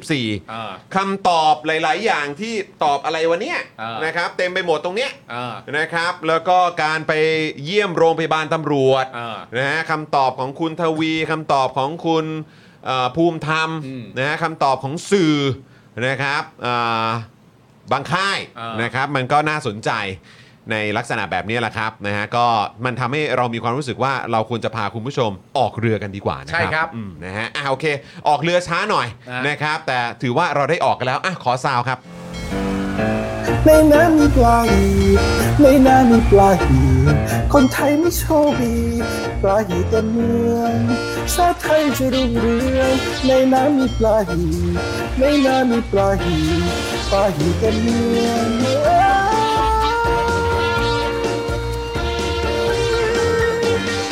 โชคดีสไตล์เลยปลาหีเต็มเมืองเลยเซ่ Oh my god โหนี่จริงๆ วันนี้เปิดให้กับคุณโบ แล้วก็แบบแฟนๆ รายการที่ชอบช่วงนี้เป็นพิเศษเลยเนี่ย เขาแบบชอบทั้งช่วงชอบทั้งเพลง เอ นะ อเพราะตอนที่แรกเราก็แบบเออเราเราเราไม่ได้กล่าวว่าวันนี้จะมีช่วงเอ่อเธอเธอเราเจอปาหีนะ ใช่ เออแต่ด้วยความที่เมื่อกี้เพิ่งของของคุณโบเพิ่งถึงมือพวกเราอ่ะ อ่า เออแล้วคุณโบบอกว่าชอบช่วงเอ่อเธอเธอเราเจอปาหี ใช่ แล้วคุณผู้ชมหลายคนก็บอกเออชอบเหมือนกัน เออ งั้นกูจัดหน่อยแล้วกัน ยู เว้ย แมนบอกเนี่ยหูยคิดถึงซาวเนี่ย เออ คุณซับใจซามบอกพร้อมลงเรือแล้ว เอ เย่ อนะ แต่คุณแจ็คน่าสนใจบอก เอ้ยที่จะวิจารณ์มีใบวะ มีใบหรือเปล่าวะ วิจารณ์อ่ะมีใบไหม มีใบว่ะ เออนะครับ อันนี้ผมมีใบวิจารณ์ได้ ใช่สิก็เราเรือ เออ เรือใบ เออเนี่ยฮะอ่ะโอเค ก็ถือว่าเรื่องราวเมื่อกี้นะครับ เราพาคุณผู้ชมไปจับปลาหี่กันประมาณหนึ่งแล้ว ฮะ แต่อยากจะเสริมนิดหน่อย อ่า พอดีไปเจอโพสต์หนึ่ง ใช่ นะครับ ซึ่งน่าสนใจมากครับ ใช่ครับ เป็นของคุณหนุ่มเรดนนท์นะครับ ครับ หนุ่มเรดนนท์นะครับ ครับ อดีตผู้ต้องขังคดีมาตรา1นึครับ อืม ซึ่งปัจจุบันนี้ก็ลี้ภัยอยู่ต่างประเทศนะครับผ ค ม รับ ก็ได้แชร์ประสบการณ์ของตัวเองที่เคยอยู่ในคุกมาแล้ว 3 ปีฮะ อืม โดยโพสต์ว่าขอทำความเข้าใจเกี่ยวกับขั้นตอนการรับการรักษาในเรือนจำจากประสบการณ์ของตัวเองที่เคยอยู่ในคุก 3 ปีเศษ ส่วนตัวเชื่อมากๆว่าคนที่เคยเข้าคุกมาก่อนจะรู้ดีเลยว่า การออกไปรับการรักษานอกเรือนจำนั้นเป็นเรื่องที่ยากขนาดไหน และทำไมเราถึงรับไม่ได้ในกรณีชั้น 14 อ่านจบแล้วค่อยด่าก็ได้นะ อันดับแรกคืออะไรคุณจอห์น หืม อันดับแรก อันดับแรกนะครับนะฮะเข้าคุกแล้วเกิดป่วยขึ้นมา ฮะ ถ้าเป็นโรคเบสิกทั่วไปก็อาจจะขอยาพาราที่ทำการแดนได้ อืม นะครับ แต่ยานะครับที่ทำการแดนเนี่ยก็ใช่จะมีให้ตลอดนะครับ ครับ เพราะผู้ต้องขังขอกันเยอะ ทั้งพวกที่ขอเพราะป่วยจริง และพวกที่ขอเพื่อไปขายต่ออดังนั้นนะครับผู้คุมจึงตัดปัญหาให้นะครับผู้ต้องขังเนี่ยไปขอกันเองที่สถานพยาบาลในเรือนจำครับ สเต็ปต่อมาครับผมคถ้ารับ ป่วยซับซ้อนขึ้นมาอีกหน่อย อืม ผู้ต้องขังเนี่ยก็ต้องติดต่อที่ทำการแดน อืม เพื่อขอลงทะเบียนขอออกนอกแดน อืม เพื่อพบแพทย์ที่สถานพยาบาลในเรือนจำ อืม ซึ่งผู้ต้องขังแต่ละคนเนี่ยจะไปสถานพยาบาลในเรือนจำได้สัปดาห์ละ 1 วัน คือวันพฤหัส แล้วก็ต้องใส่ชุดสีฟ้า แล้วก็เดินต่อแถวกันออกไปตรวจที่แดน 7 นะครับผมวงเล็บอันนี้คือพิเศษกรุงเทพนะ บางครั้งเนี่ยใช้เวลาทั้งวันกว่าจะได้ตรวจครับ โหทั้งวันเลยเนี่ย อืม นะครับกรณีอากง SMS เนี่ยก็ไปตามสเต็ปนี้นะครับ แกมีอาการปวดท้องถ่ายไม่ออกก็ต่อคิวไป สถานพยาบาลในเรือนจำแบบผู้ต้องขังทั่วไป ครั้งแรกเนี่ยก็ได้ยาพารากลับมากับแอนตาซิน กลับมาเนี่ยกินก็ไม่หาย อืม นะครับ สัปดาห์ต่อมาจึงทำออกไปใหม่ แต่ที่นั่นก็ยังให้ยาแบบเดิมกลับมา จนแกโมโหว่าทำไมไม่ตรวจให้แกดีๆ ให้แต่ยาพารามาอย่างเดียวเลย อืม นะครับ บอกด้วยว่าขอหมายเหตุไว้นิดนึงนะครับ เกี่ยวกับสถานพยาบาลในเรือนจำส่วนตัวไม่เคยออกไปที่นั่นในฐานะผู้ป่วยนะ ตลอด 3 ปีเศษที่อยู่ในนั้น แต่เคยออกไปในฐานะผู้ช่วยผู้คุมที่พาเพื่อนผู้ต้องขังออกไป เท่าที่เห็นและสอบถามคนที่ไปรับการตรวจ ต่างพูดเป็นเสียงเดียวกันว่า คนมาตรวจอาจไม่ใช่หมอก็ได้ค เฮ้ น ย ที่มาตรวจเนี่ย เฮ้ย ที่ไม่สบายเนี่ย อาจไม่ใช่หมอก็ได้ อันนี้ตามที่คุณหนุ่มเรดนนท์ เออ โพสต์ไว้นะครับ เขาเขาเขาบอกว่าเหมือนเมาส์กันเนอะ เออเมาส์กัน กันนะครับว่าคนมาตรวจอาจจะไม่ใช่หมอก็ได้นะครับ เอออ จจะเป็นบุรุษพยาบาลที่พอมีความรู้บ้างเข้ามาทำการตรวจ และคนพวกนี้ก็ปฏิบัติกับผู้ต้องขังแบบไม่ให้เกียรตินะครับไม่กล้าสัมผัสตัว สีหน้าท่าทางแสดงออกอย่างดูถูก แต่ผู้ต้องขังอย่างเราไม่มีทางเลือก และส่วนใหญ่ที่ไปสถานพยาบาลในเรือนจำเนี่ยกลับมาก็จะได้ยาพารามาเป็นยารักษา ครับ เรียกว่ายาพาราเนี่ยเป็นยาวิเศษนะฮะรักษาได้ทุกโรคจริง ๆ ครับ ไปต่อกันที่สเต็ปที่ 3 ครับ สเต็ปที่3เนี่ยคือกรณีพบว่าป่วยจริง ครับ แบบต้องป่วยจริง อืม ๆ แบบมีอาการปางตาย โหปางตายเลยเหรอ ก็จะได้มีโอกาสส่งตัวไปที่โรงพยาบาลราชทัน อันนี้โรงพยาบาลราชทันอยู่เลยนะคุณผู้ชมนะ ครับ ที่อยู่นอกเรือนจำที่อยู่บริเวณใกล้เคียงกับเรือนจำพิเศษกรุงเทพ ซึ่งตลอดเวลาที่เราอยู่ที่นั่นก็เห็นน้อยมากที่จะได้ไป และพวกที่ได้ไปแทบทั้งหมด ก็อยู่ไม่นานก็จะกลับมา เพราะเขาไม่ให้อยู่นาน อันนี้เฉพาะแค่เฉพาะโรงพยาบาลราชทันนะครับ ก็ยังไม่ได้ให้อยู่นานเลยนะครับ ผม อ่าก รณีเพื่อนนะครับ ผู้ต้องขังสูงอายุ 2 รายที่เรารู้จักออกไปผ่าตัดหัวใจกับผ่าตัดท่อปัสสาวะ ไปได้ 7-8 วันหลังผ่าตัดเสร็จก็กลับมา เข้าเรือนจำปกติ ทั้งๆทที่แผลก็ยังไม่หายสนิท 2 คนนี้ยังโชคดีที่ไปแล้วยังได้กลับมาไม่เหมือนอากงที่ไปแล้วก็ไปเลย ไม่มีโอกาสกลับมาอีกครับ ครับผม อย่างกรณีผู้ต้องขังที่ทำร้ายตัวเองนะครับผมแล้วก็กินแฟบจนน้ำลายฟูมปากชักดิ้นชักงออาการปางตายเนี่ยนะครับวงเล็บว่าในคุกจะมีคนคิดสั้นด้วยการกินแฟบฆ่าตัวตายเยอะนะครับผมอันนี้ตามข้อมูลนะขนาดอาการหนักขนาดนี้ยังไปจบแค่สถานพยาบาลในเรือนจำเท่านั้น เพราะการพาผู้ต้องขังออกนอกเรือนจำเป็นเรื่องที่ยุ่งยาก ชีวิตของคนคุกไม่ค่อยมีค่าอะไรสำหรับพวกเขาหรอกนะครับ ครับผม กรณีเสียชื่อดังนะครับ คดีเกี่ยวกับเอ่อเรื่องของอ่าพระอะไรประมาณนี้นะครับ ฮะ นะฮะเอ่อก็เคยคิดสั้นฆ่าตัวตาย โดยการกินยาพาราหลาย 10 เม็ดสุดท้ายเนี่ยก็แค่ถูกส่งตัวไปรักษาข้างนอกไม่กี่วันก็กลับมาที่เดิม ขณะเสียคนนี้เนี่ยนะครับที่ได้ชื่อว่าทุนหนาเนี่ยนะครับเอ่อยังรักษาที่โรงพยาบาลนอกได้ไม่นานเลยนะครับ อืมครับผม นะครับ มีอีกหลายกรณีนะครับที่ไม่ได้รับการปฏิบัติที่ดีทางการแพทย์นะครับ เรายกตัวอย่างมาได้ไม่หมดหรอกคำถามคือ อะไรที่ทำให้ผู้ต้องขังทั่วไปต่างจากคนที่ชั้น 14 ทั้งทั้งที่เป็นนอชอนักโทษชายเหมือนกัน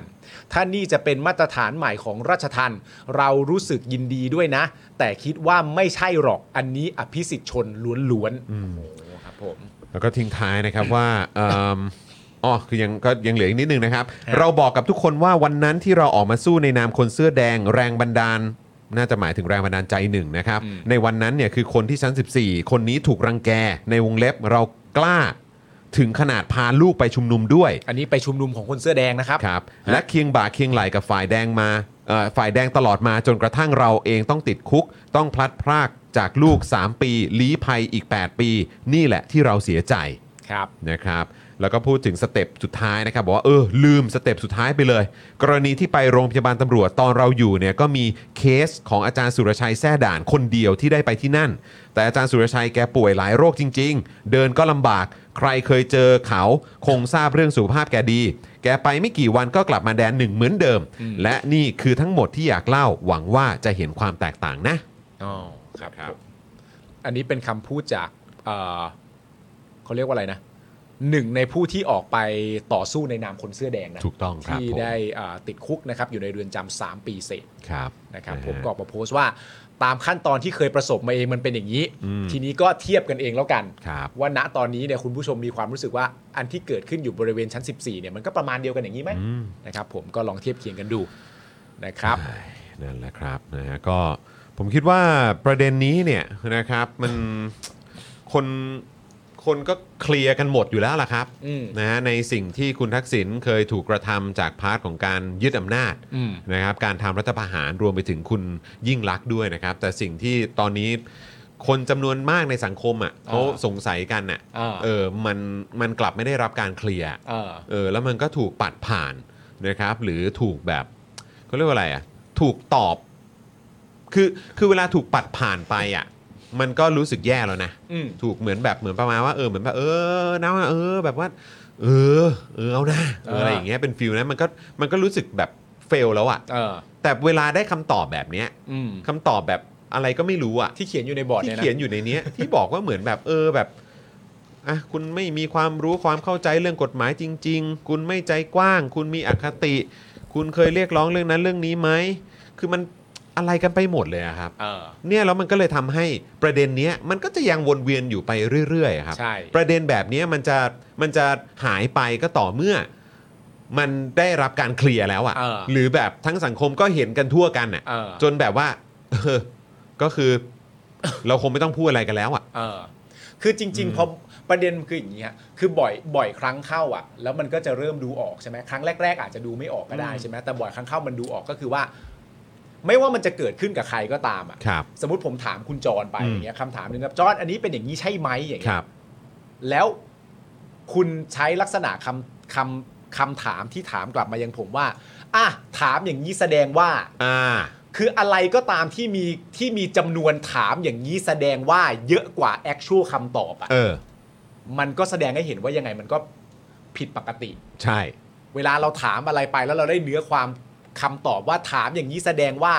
ถามใหม่ก็ถามอย่างนี้แสดงว่า ถามอีกคำถามหนึ่งก็ถามอย่างนี้แสดงว่ามากกว่าที่จะได้รับคำตอบแม้กระทั่งสักคำตอบเดียวเนี่ย อืม มันจะให้มองเรื่องนี้เป็นแบบ จะไม่ให้รู้สึกขั้นแน่ไม่ได้หรอกฮะ เออ ก็มันทำแม่งอ่ะ มันทำแม่ง เออ มันทำแม่งทำแม่งอ่ะใช่ไหมล่ะครับ นะอ่ะโอเคนะครับ และนี่ก็คือช่วงเธอเธอเราเจอปาหีครับ เธอ ผม เธอเราเจอปาฮี ครับผมนะฮะ คุณผู้ชมต้องเข้าใจนะ ชื่อช่วงเนี้ยเป็นชื่อช่วงที่แบบ คือมันมีความเป็นทะเลมีความออกเรืออ ม และชื่อช่วงเนี้ยผมกับคุณจอนก็คิดออกตอนผมกับคุณจอนไปเที่ยวทะเลกันด้วย นั่งนั่งกินข้าวกันอยู่เลยแล้วเราก็คิดช่วงนี้ออกมาได้อ๋อคือช่วงเนี้ยเตรียมไว้แล้ว ว่าจะมีแต่ยังไม่มีตั้งชื่อช่ว ยัง งนึกชื่อไม่ออก แล้วพอไปอยู่ในทะเลแล้วเหมือน ใช่ อารมณ์แบบได้ได้แรงบันดาล เอ ใจ อ ก็อันเนี้ยแหละออกไปจับปลาหี่กัน ครับ เออนะครับนะฮะอ่ะคุณผู้ชมครับก็เดี๋ยวจริง ๆ เดี๋ยววันนี้นะครับนะฮะเราก็จะมีเอ่อประเด็นเกี่ยวเรื่องคอนฟอร์ด้วยนะครับนะฮะซึ่งผมก็เอ่อพูดคุยกับคุณถาประมาณหนึ่งนะครับ ซึ่งเดี๋ยวเอ่อผมจะเอาข้อความนะครับ หรือว่ารายละเอียดที่คุณถาเนี่ยเขาอยากจะสื่อสารกับคุณผู้ชม ผ่านทางรายการเนี่ยเดี๋ยวก็จะมาอัปเดตกันด้วย ครับ นะครับ แล้วก็เดี๋ยวถ้ามีโอกาสเนี่ยเดี๋ยวคุณถาเนี่ยก็จะมาร่วมจัดรายการเราอย่างแน่นอน ใช่ นะครับแต่เดี๋ยวอีกสักครู่เดี๋ยวเราค่อยไปเรื่องนั้นละกัน ครับ นะครับขอไปอีกหนึ่งเรื่องก่อนได้ไหมฮะ ได้เลย พักชมสิ่งที่น่าสนใจกันก่อนดีกว่า หุยจริงด้วย เออ เออ เรายังไม่ได้ขอบคุณสปอนเซอร์เลยนี่ ใช่ เออเราต้องขอบคุณสปอนเซอร์ก่อน ครับ โอ้โห ผม เกือบลืมไปแล้วขอบคุณเอ่อป้าป้าก่อนๆมากนะครับ ครับ คุณผู้ชมครับกดเลขแปดรัวๆนะครับให้กับสปอนเซอร์ใจดีของเรากันหน่อยดีกว่านะครับไปขอบคุณสปอนเซอร์ทุกเจ้าครับผม ครับผม 180 ช่างอลูมิเนียม งานอลูมิเนียมต้อง i w วิน180 โหลดแอป i w วิน180 หรือติดต่อที่ Line at i w วิน180 ศูนย์ศัลยกรรมตกแต่งจินตรัก หมอเช่จินตรัก มือหนึ่งเรื่องการแก้จมูก แก้จมูกครั้งสุดท้าย ให้สวยคู่คุณตลอดไป สอบถามได้ที่ Facebook จินตรัก Surgery Medical Center OX Clean สเปรย์ฆ่าเชื้อ OX Clean ฆ่าเชื้อแบคทีเรีย เชื้อไวรัส ขจัดกลิ่นไม่พึงประสงค์ได้อย่างหมดจด ฉีดได้ทุกพื้นผิว ทั้งในรถในบ้าน ขนาด 500 มิลลิลิตร เพียงขวดละ 500 บาท เมื่อซื้อ 2 ขวด รับฟรีอีก 1 ขวด ส่งฟรีทั่วไทย สนใจแอดไลน์ได้เลยที่ w a t s o n b e n z XP Pen XP Pen เมาส์ปากการะดับโปร ราคาเริ่มต้นไม่ถึงพัน ดูข้อมูลเพิ่มเติมได้ที่เพจ XP Pen Thailand เอาละครับ ใช่ครับคุณเอสคริสครับ เข้มข้นแบบยาวๆกันเลยครับ โอ้โหขอบคุณป้าป้าก่อนๆด้วยนะฮะ ที่แบบว่าอ่าแบบเตือนเตือนเตือนความจำเรา ห้ามพลาดห้ามพลาด แล้วแต่นี้นะ เออ พั ฮะ กชมสิ่งที่น่าสนใจ สักครู่ไหมครับ เออ ได้ครับ สักครู่ไหมครับ สักครู่ไหมครับ เออ ขอบคุณนะครับ ขอบคุณผู้สนับสนุนของเราทุกเจ้าเลยนะค ค รั รั บบ ผมนะฮะคุณผู้ชมนะครับ อย่าลืมอุดหนุนผู้สนับสนุนใจดีของเรากันด้วยนะครับ ใครที่มีโอกาสได้ไปใช้บริการหรือว่าอุดหนุนสปอนเซอร์ของเราเนี่ยนะครับ ก็สามารถแท็กมาอวดพวกเรากันได้ด้วยเหมือนกันนะครับ และสำหรับคุณผู้ชมท่านไหนนะครับที่อาจจะเป็นเจ้าของกิจการนะครับนะฮะขนาดเล็กขนาดกลาง หรือจะขนาดใหญ่ก็ได้นะฮะ ครับ โอ้หลายท่านนี่ก็ดูรายการเราอยู่นะครับ อยากจะลงโฆษณาเราก็ติดต่อได้เลยที่เบอร์นี้นะครับอ่า0858275918 นั่นเองนะครับ เดี๋ยวจะเอาขึ้นจอให้เผื่อคุณผู้ชมเนี่ยจะได้มีโอกาสนะครับมาซื้อโฆษณากัน ครับ นะครับนะแล้วก็นอกจากนี้นะครับอย่างที่เราบอกไปว่า เฮ้ยข้อดีของการเปิดเมมกับเราเนี่ย อ่า ก็คือคุณจะได้ดู Exclusive Content ครับ วีคนี้เจาะข่าวตื้นครับวีคหน้าคุณพร้อมไหม ผมโอ้โห Daily Topic อ่ะเออ ทำไมต้องถามว่า ไป มึงจะไม่ถ่ายกูแล้ว เฮ้ยถ่ายดิ อ๋อโอเค ถ่ายถ่ายเออเดี๋ยวเดี๋ยวดูบทก่อนไง ดูบทดูบทก่อน ดูบทก่อนว่าจะออกมาแบบทรงไหนอะไรยังไงบ้างนะค ครั รับบ นะแต่ว่าเจาะข่าวตื้นตอนใหม่มาแล้วนะครับคุณผู้ชมและใครที่อยากจะติดตามแล้วก็รับชมกันก็มาเปิดเมงกับเราครับจะเปิดช่องไหนก็ได้นะครับจะเปิด Daily Topics ก็ได้ เปิดของเจาะข่าวตื้นก็ได้นะถ้าเปิดเจาะข่าวตื้นนี่พ่อหมอก็จะแบบอืมกรี๊ดเป็นพิเศษ กรี๊ดมาก เพะเฮ้ยไม่ทิ้งพวกเราเออนะครับหรือว่าช่องสป็อคดักทีวีก็ได้ด้วยเหมือนกันนะครับเอาที่สะดวกเลยนะครับและถ้าเกิดว่าอยากจะดูคลิปไหนของเราก็ตามเนี่ยนะครับอ่าก็สามารถไปดูเพิ่มเติมกันได้ที่ Facebook นะครับสป็อคดักสปอร์เตอร์นั่นเองนะครับอันนี้ก็สามารถติดตามได้ด้วยเหมือนกันนะครับซึ่งจอข่าวตื้นตอนใหม่ของเราในสัปดาห์นี้นะครับนะฮะเป็นเรื่องราวประวัติศาสตร์แลนบริดจ์ในนี้มืดจังเลยนะฮะแม่อืมครับผมนะฮะ เจอข่าวตื้นนะครับ มาตกใจกับรัฐบาลเพื่อไทยนะครับ ที่อยากสารต่อโครงการแลนบริดจ์ของรัฐบาลที่แล้ว ทั้งๆทที่มีการศึกษาและความเห็นจากคนในวงการขนส่งว่า มันไม่คุ้ม อ่า เขาจะแบกกันไปทำไมอะงงจังเลยครับ เออ เขาว่ามันดี เขาว่ามันดีมันดีเหลือเกินนะครับ คุณหมา 3 ตัวเฮ้ยทำไมผมยังดูไม่ได้อะถ้าเกิดว่าคุณหมา 3 ตัวเป็นเมมเบอร์ในช่อง Daily Topics เนี่ยนะครับให้กดไปที่ลิงก์นี้อ่าเดี๋ยวพี่บิวเอาขึ้นหน่อย สมาชิก Daily อยากดูเจาะทักมานะครับ นี่ นี่ ที่ลิง อัน ก์ นี้ นี้ แหละครับ ในช่องคอมเมนต์นะครับ กดเข้าไปดูได้เลย กดจอยเข้าไปนะครับ แล้วก็สามารถดูได้ ถ้าอย่างถ้าทำแบบคุณพันิตาเนี่ยนะครับ คือเปิดเมมอยู่ 2 ช่องเลยค่ะ ทั้ง Daily Topic และเจอข่าวตื้น คุณโรสด้วย คุณโรสด้วย เปิดเมมทั้งจอคาร์เตอร์ทั้งเดลี่เลยค่ะ คุณนี่คุณอะไรเนี่ยชีเอ่อชีโวหรือเปล่า คุณทิวอ่ะ บอกว่าเพิ่งเปิดเมมจอเขาวตื้นเพิ่มอีกช่องเลยวันนี้ โอ้โห สุดยอดขอบพระคุณครับ โอ้โห สุดยอดไปเลยป่าบปลื้มมาก เออ นี่คุณนิราประตูเมื่อกี้แจ้งขอเข้ากลุ่มไปแล้วทีมงานพาเข้าเรียบร้อยรวดเร็วมากเลย สุดยอด โอ้สุดยอดครับ เอ้า เราอยากจะเร่งความอยากรับชมของคุณผู้ชม อ่า ให้มันมากยิ่งขึ้นไปอีก ครับ วันนี้เรามีตัวอย่าง อ่าน นะครับ ถ้าเกิดพร้อมแล้วไปดูตอนใหม่ของเจอข่าวตื่นครับ เชิญครับ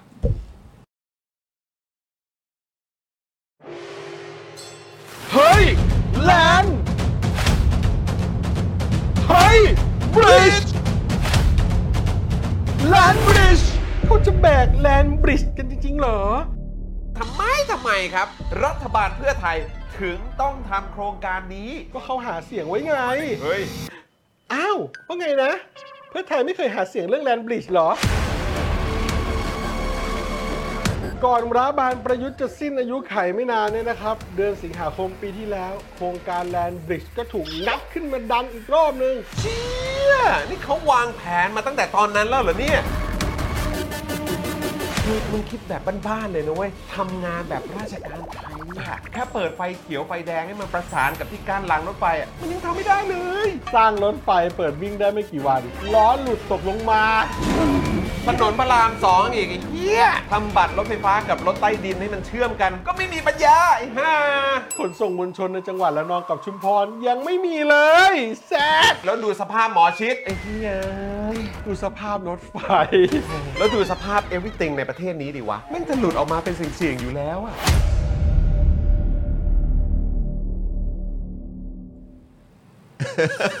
ใช้แล้ววันนี้ที่ Member Only เท่านั้น ถูกต้องครับผมนะอ่ะสำหรับแฟนๆ Daily Topics นะครับท่านไหนที่อาจจะไม่ได้เปิดเมมเบอร์นะฮะกับช่องเจอข่าวตื้นนะครับทักเข้าไปนะครับที่ลิงก์นี้ได้เลยนะครับนะฮะสมาชิก Daily อยากดูเจาะทักมาครับผม ครับ นี่ ผม นะครับนะฮะคุณผู้ชมก็กดเข้ามาได้ที่ลิงก์นี้เลยนะครับนะฮะ นี่คุณจอนคุณ MJ ก็บอกนะฮะว่าเป็นเมม 2 ช่องเหมือนกัน โย ค่ะ ขอบคุณครับผมนะฮะขอบคุณนะครับ คุณแพนด้านะเอ่อคุณมนทักไปแล้ว คุณแพนด้าบอกว่าเราเข้ากลุ่มแล้วทีมงานทรงงานหนักมากโอ้โห ขอบคุณครับ ครับผมคุณธนาโนบอกว่าเริ่มมาก็เอาแล้ว เอา นะครับ แล้ว คุณอเนกมาเช็คเมมนะครับโอ้โหขอบคุณนะครับ นี่มาเปิดเมมกับเรามาได้ 1 เดือนแล้วด้วย โอ้ขอบคุณมากครับ นะครับ คุณโปเกมอนนะฮะ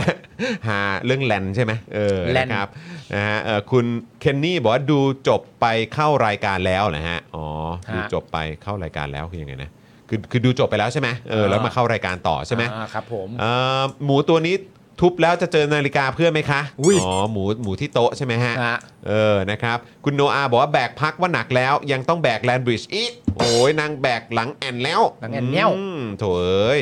เอ่อคุณเบนเจถามถึงพ่อหมอนะครับว่าเป็นไงบ้างหายไวๆพ่อหมอนี่นี่โอเคแล้วนะ ดีขึ้นละ ดีขึ้นแล้วฮะ แต่ว่าที่ต้องส่งแรงใจต่อให้หายไวๆก็คือพี่โรซี่ ครับ รวมถึงคุณไทยนี่ด้วยนะค ครั รับนะฮะคุณจิน 360 บอกว่าอันนี้ของช่องไหนคะ อันนี้เอ่อถ้าเกิดคลิปเมื่อสักครู่นี้จริง ๆ แล้วเป็นของเจาะข่าวตื้นนะครับ ครับ นะฮะถ้าเกิดว่าจะเปิดเอ่อเมมอีกช่องก็เราก็ไม่ขัดข้องนะฮะเออแต่ว่าถ้าเกิดว่าอยากจะเข้าไปรับชมในฐานะเป็นสมาชิกของ Daily ก็กดที่ลิงก์ด้านล่างนี้ได้เลยนะครับ ใช่ครับ ลองหาดูในช่องคอมเมนต์ตอนนี้นะครับนะฮะก็เอ่ออันนี้เป็นลิงก์ที่เป็นแฟน Daily Topics เนี่ยนะครับหรือสมาชิกช่อง Daily Topics สามารถกดเข้าไปเพื่อรับชมคอนเทนต์ของช่องเจาะข่าวตื่นได้ด้วย ครับ นะครับคุณสุพันธ์นีบอกว่าเมื่อก่อนเปิดไว้ 3 ช่องเลยค่ะ Daily เจาะข่าวตื่นเดลี่สองเจาะข่าวตื่นหนึ่งแต่พอเจาะข่าวตื่นปะงดไปเนี่ยก็เลยไม่ได้ต่อเมม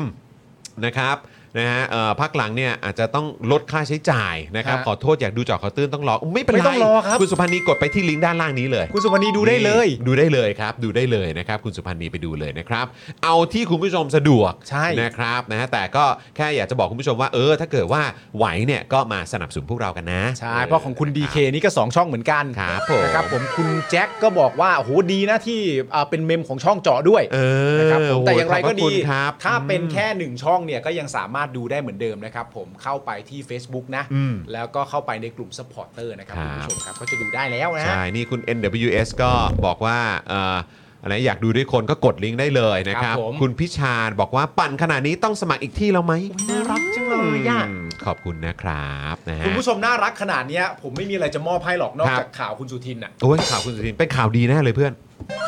ก็ดี นะ เอาคือก็เป็นจริงๆก็เป็นข่าวที่ดีนะ ข่าวดีนะ เป็นไง ออ คุณผู้ชมคุณผู้ชมน่ารักกับเราอ่ะ โอ้โหครับผม ก็จะรายงานข่าวคุณสุทินให้ฟังเป็นของขวัญ เป็นของขวัญให้คุณผู้ชม มีให้ฮะ สำหรับการจะเข้าสู่วีเกนวีเกน โอ้อ่ะ นะฮะ ก่อนเข้าข่าวนิดเดียวคุณกนกวันบอกว่า 2 ช่องไม่ไหวก็สเฟอร์เพิ่มเติมได้ค่ะ โอ้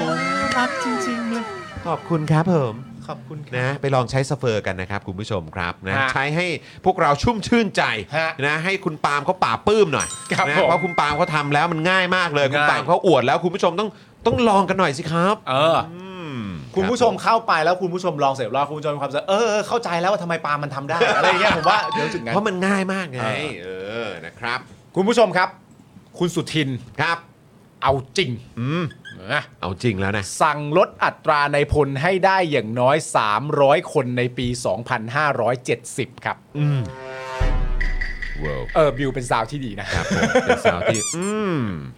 เมื่อวานนี้ครับ คุณจิรายุห่วงทรัพย์นะครับโฆษกกระทรวงกลาโหมฝ่ายการเมืองนะ ก็เผยว่าคุณสุทินคลังแสงรัฐมนตรีว่าการกระทรวงกลาโหมเนี่ยได้มีดำริ อืมดำรินะฮะ ได้มีดำริ เออเขาใช้ นะ คำนี้จริง ๆ เขาใช้ มาร์ค คำว่าดำริจริง ๆ มาร์คคำนี้ไว้หน่อยนะครับ ผม เออ ขอบคุณคุณ คุณ นุ๊บ คุณนูบด้วยมาเปิดเมมกับเรา ขอบคุณครับ โอ้ยขอบคุณนะครับ ขอบพระคุณครับ สวัสดีคุณศรัทธาด้วยนะครับ ครับผม เอ่อ คุณเจริญห่วงทรัพย์นะครับผมได้บอกว่าคุณสุทินเนี่ยได้มีดำริว่าจะปรับลดนายพลทุกเหล่าทัพ ในตำแหน่งผู้ทรงคุณวุฒิและผู้ทรงคุณวุฒิพิเศษ เพื่อลดจำนวนนายพลที่เกินความจำเป็น โดยตั้งเป้านะครับว่าภายในปี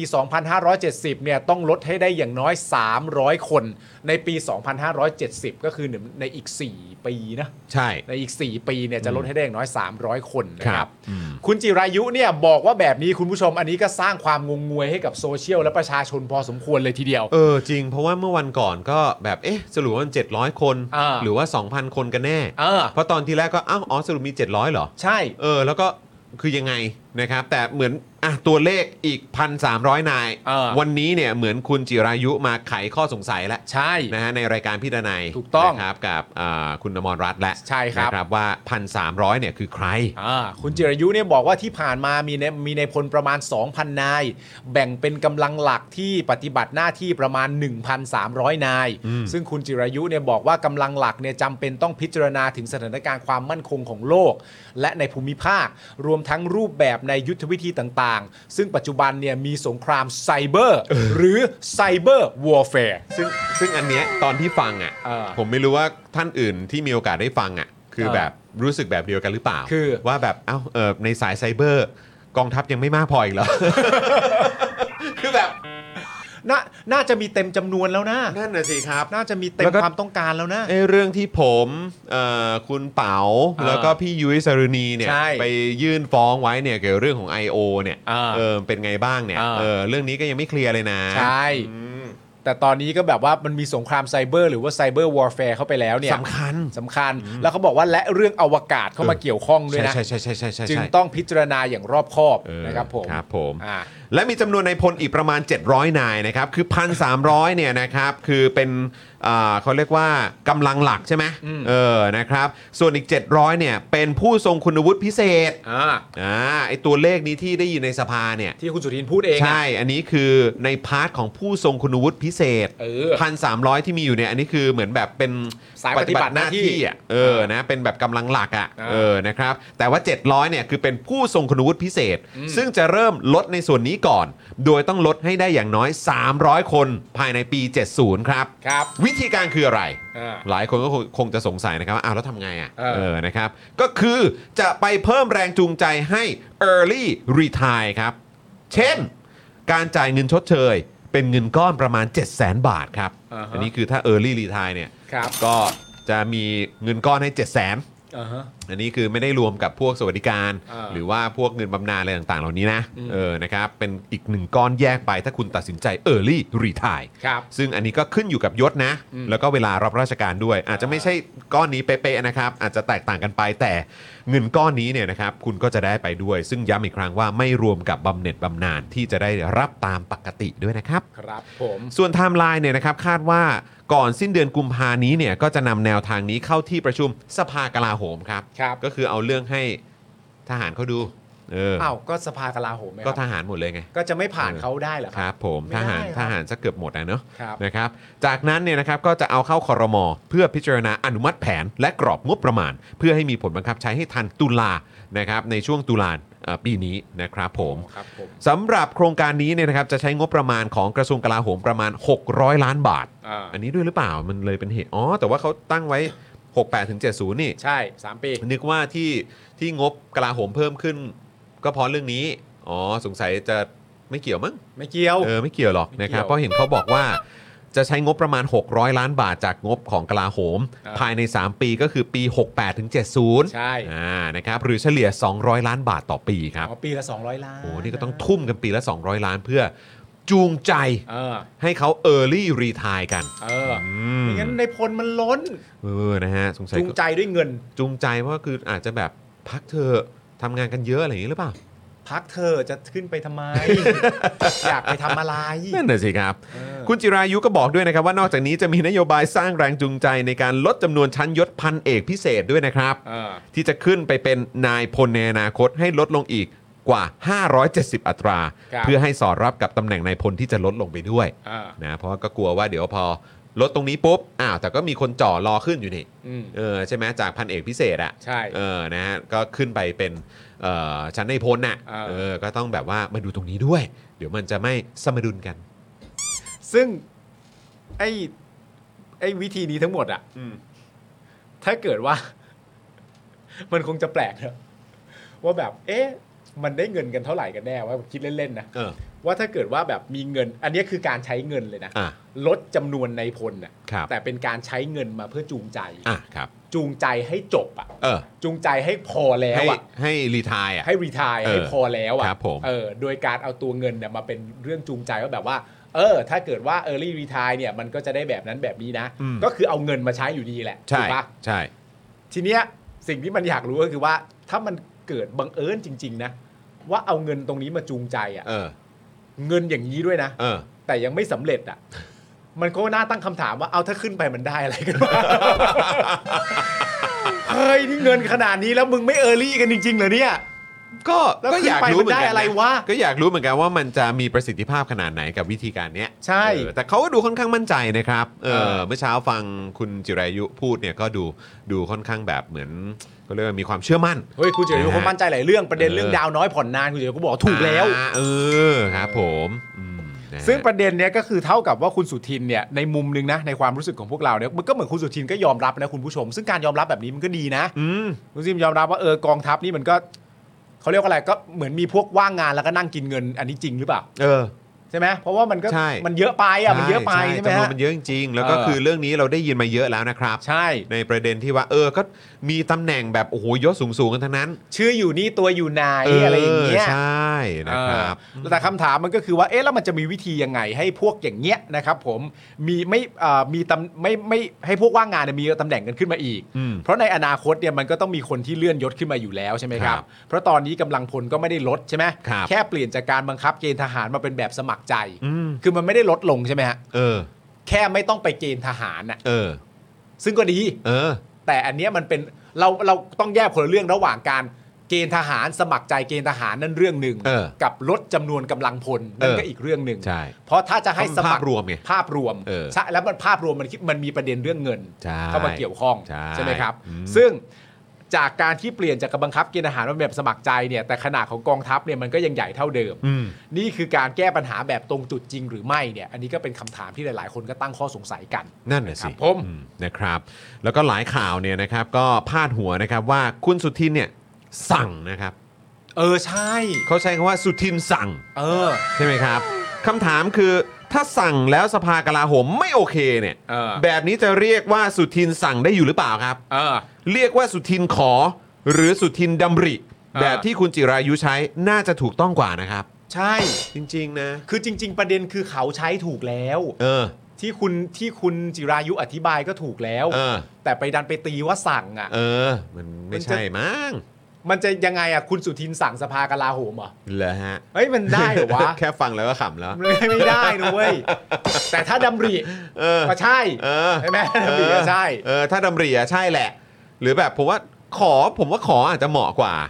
ก็ดำริแหละ อ่าดอ่าดำหลีก็ดำหลีฮะ ดำหลีดำหลี เออ ดำหลี แต่แต่ถ้าใช้คำว่าสั่งมันฟังดูจักรจี้อะฮะ มันฟังดูแบบ คือถ้า สั่งเลยเหรอ แต่อันนี้เขาไม่ได้พูดอย่างพิธีแต่ข่าวเอาไปลง เออคือเวลาเขาพาดหัวเขาจะบอกว่า เ คุณสุทินสั่งไง คุณสุทินสั่งสภากลาโหมนั่นนู่นนี่อะไรอย่างเงี้ย ครับอืม แล้วถ้ามันเป็นอย่างนั้นจริงๆแบบคุณสุทินสั่งสภากลาโหมเนี่ยในความรู้สึกเรานะ ปัจจุบันเนี้ยก็จะมีความรู้สึกหน่อยหนึ่งว่าอู้ หรอจริงเหรอเอออะไรแบบนี้นะครับ คุณบีมันก็ไม่ถึงขนาดนั้น หรอกผมว่านะ เฮ้ยโอ้โหไม่ถึงขนาดนั้นหรอก ไม่ถึงขนาดนั้น เออ ผมว่าดำรีแหละดำ ค รี รับผ ใช่แล้ว มเออนะครับ เออ อ่ะคุณผู้ชมก็ลองถามกันเล่นๆนะครับ ถ้าคุณสุทินดำริ แล้วกลาโหมไม่ขยับ คุณสุทินเขาจะกลับมาตอบว่าอะไรครับ ระหว่าง หนึ่งครับ อ่ะ ก็ต้องขอบคุณเขา ฮะ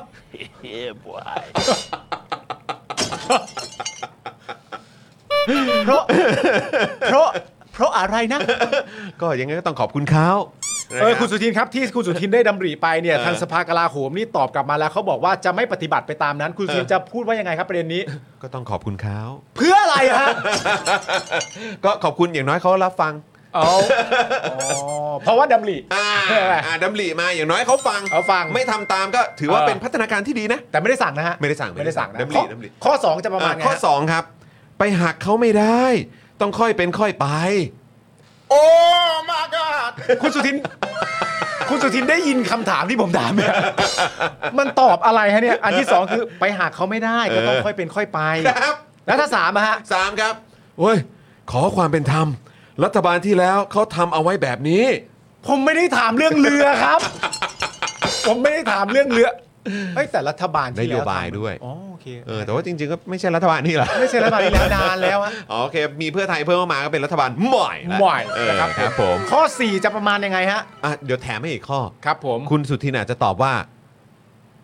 อาจจะฝากคนบอกมา อ่า บอกว่าคุณสุทินไม่ว่างตอบเอ ฮะ อนะโดนพาไปร้องเพลงกับทหารอยู่ โอ้โหนี่คุณสุทินจะไปทำซอฟต์พาวเวอร์ดูดิยางกันเลยแล้ว ใช่ เนี่ย คืออาจจะมีแบบ เอ้ย เออ ขอสอบถามท่านสุทินครับ อ่า คุณ คุณสุทินครับเอ่อ ครับผม บิ๊ก บิ๊กสุทิน บิ๊กสุดบิ๊ก เออ ทิ แล้ว น ก็ บิ๊ก โอ้ย ทิน ตอนนี้เอ่อบิ๊กทินไม่ว่าง บิ๊กทินเอ่อกำลังซ้อมร้องเพลงอยู่ ใช่ เพราะฉะนั้นข้อหนึ่งนะครับถ้าเกิดปัญหาเอ้ยสมมติสมมตินะคุณผู้ชมว่าดำริไปเสร็จเรียบแล้วสภากลาโหมตีกลับมาทางคอรมอว่าไม่เอาอ่ะไม่ทำ อ่า แบบนี้อ่ะ ครับ คุณสุทินจะตอบว่าอะไรระหว่างหนึ่งก็คือขอบคุณต้องขอบคุณเขา ครับ สองไปหักเขาไม่ได้ค่อยเป็นค่อยไป อืม สามขอความเป็นธรรมรัฐบาลที่แล้วทำไว้แบบนี้ อืม สี่ก็คือว่าคุณสุทินฝากมาบอกว่าไม่ว่างตอบ เออ เนื่องจากว่าร้องเพลงกับทหารอยู่ เออ นะ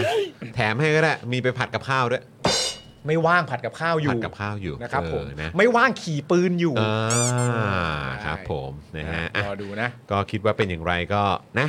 แต่มันวันเนี้ยก็คุยกันแล้วผมก็รู้สึกว่าเออมันก็ตลกดีเนาะ อ่าน นะมันก็ตลกดีนะคุณผู้ชมดูแบบเวลาจะคุยกับทหาร คุยกับกองทัพอะไรต่างๆเนี่ยนะครับก็ต้องแบบเหมือนแบบเพื่อจูงใจ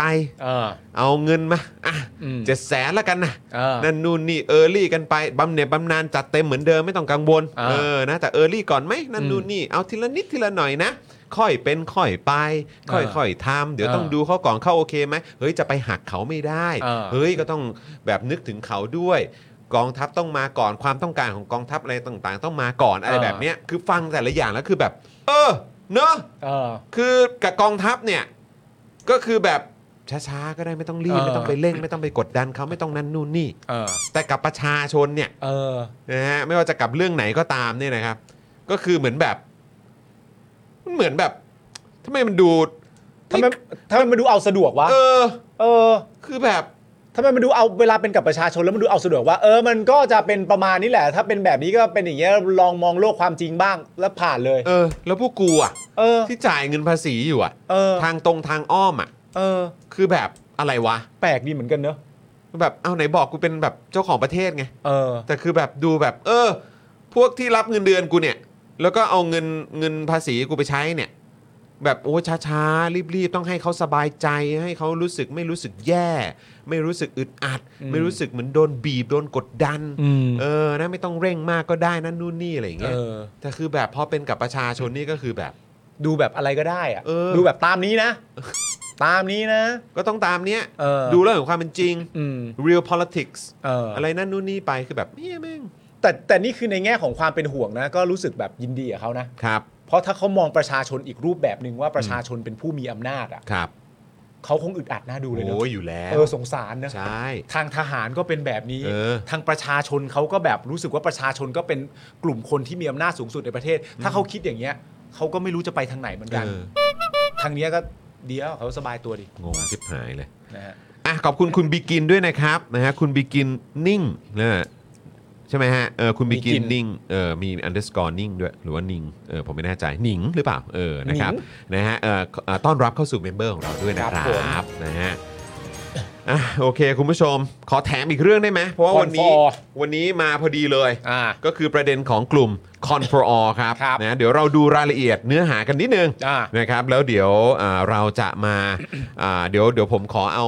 ความเห็น อ่าน นะครับหรือว่าสิ่งที่คุณถาเนี่ยเขาฝากมาถึงแฟนๆ รายการ Daily Topics ทุกท่าน ใช่ นะครับว่าคุณถาเนี่ยมีอะไรอยากจะฝากให้พวกเราช่วยกันติดตามช่วยกัน อืม ส่งเสียงกันบ้างนะครับเดี๋ยวคอยติดตามแล้วกันนะครับ ครับผม นะฮะอ่ะมากันที่เอ่อประเด็น c o n for all กันก่อนดีกว่านะครับ เชิญครับ อันนี้ก็ถือว่าเป็นอีกพาร์ทหนึ่งนะครับ ที่ประชาชนเองก็รอครับ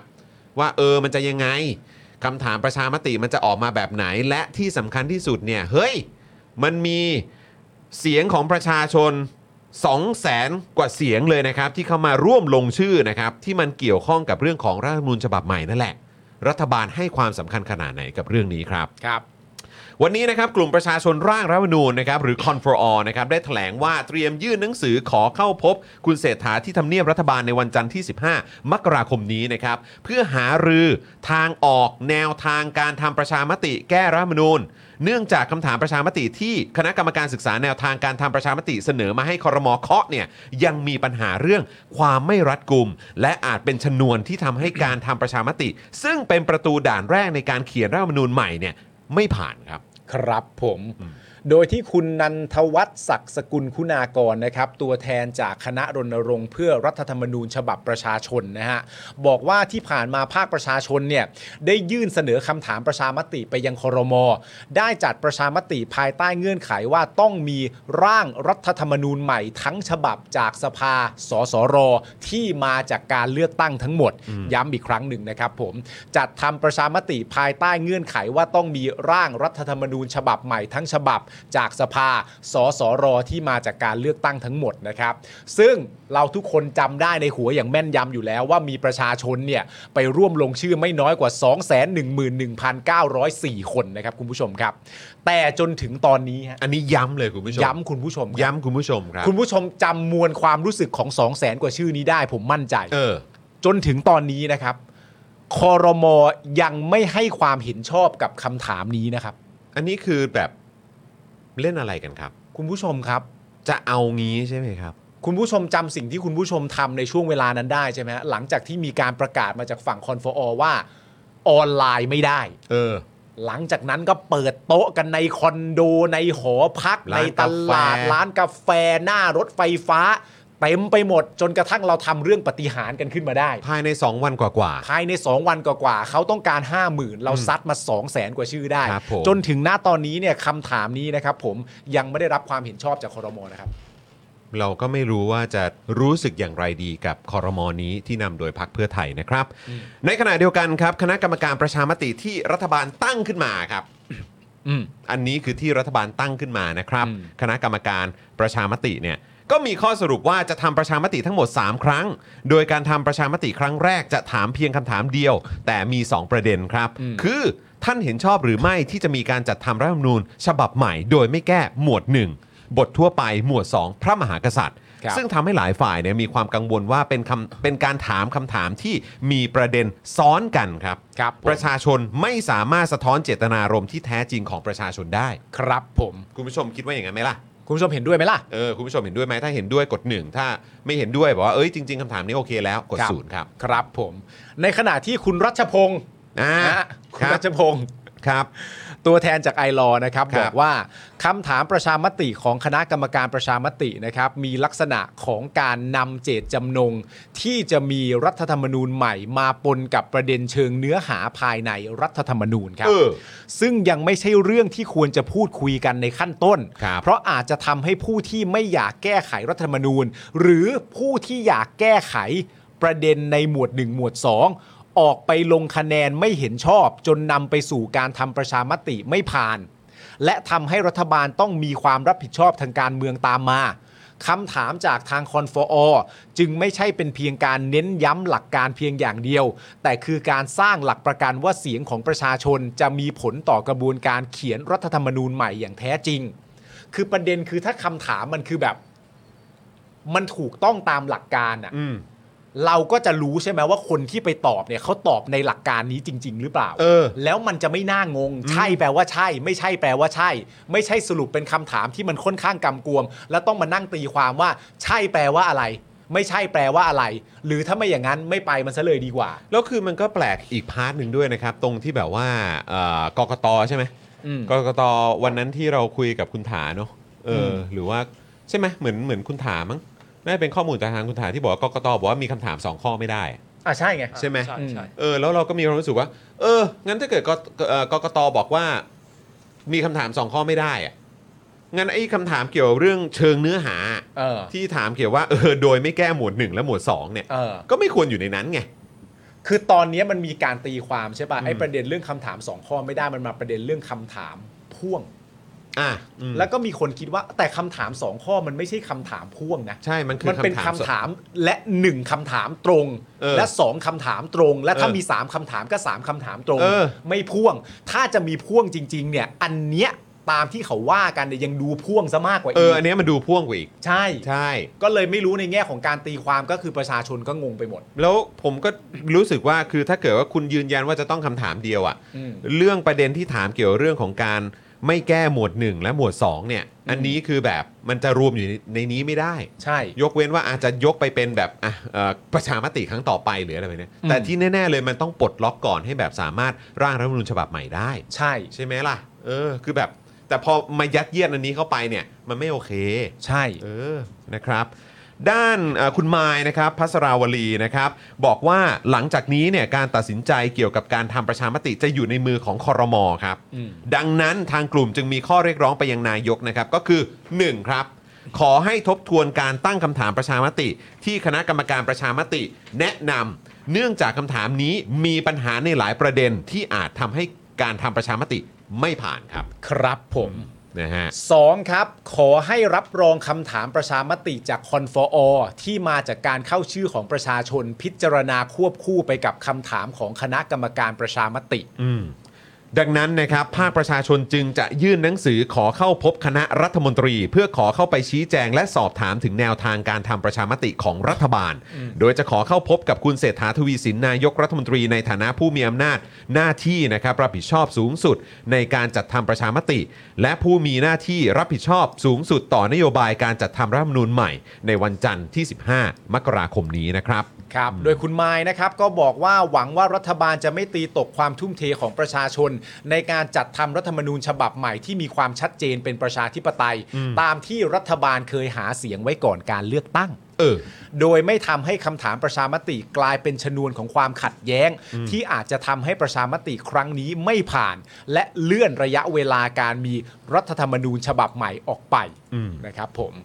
ก็นิดหนึ่งนะคุณผู้ชมเป็น political view นะฮะ ครับผม เมื่อวานดูคลิปคุณเศรษฐานั่งเซ็นกฎหมายอากาศสะอาดนอกสถานที่ไปแล้วนะ อ่า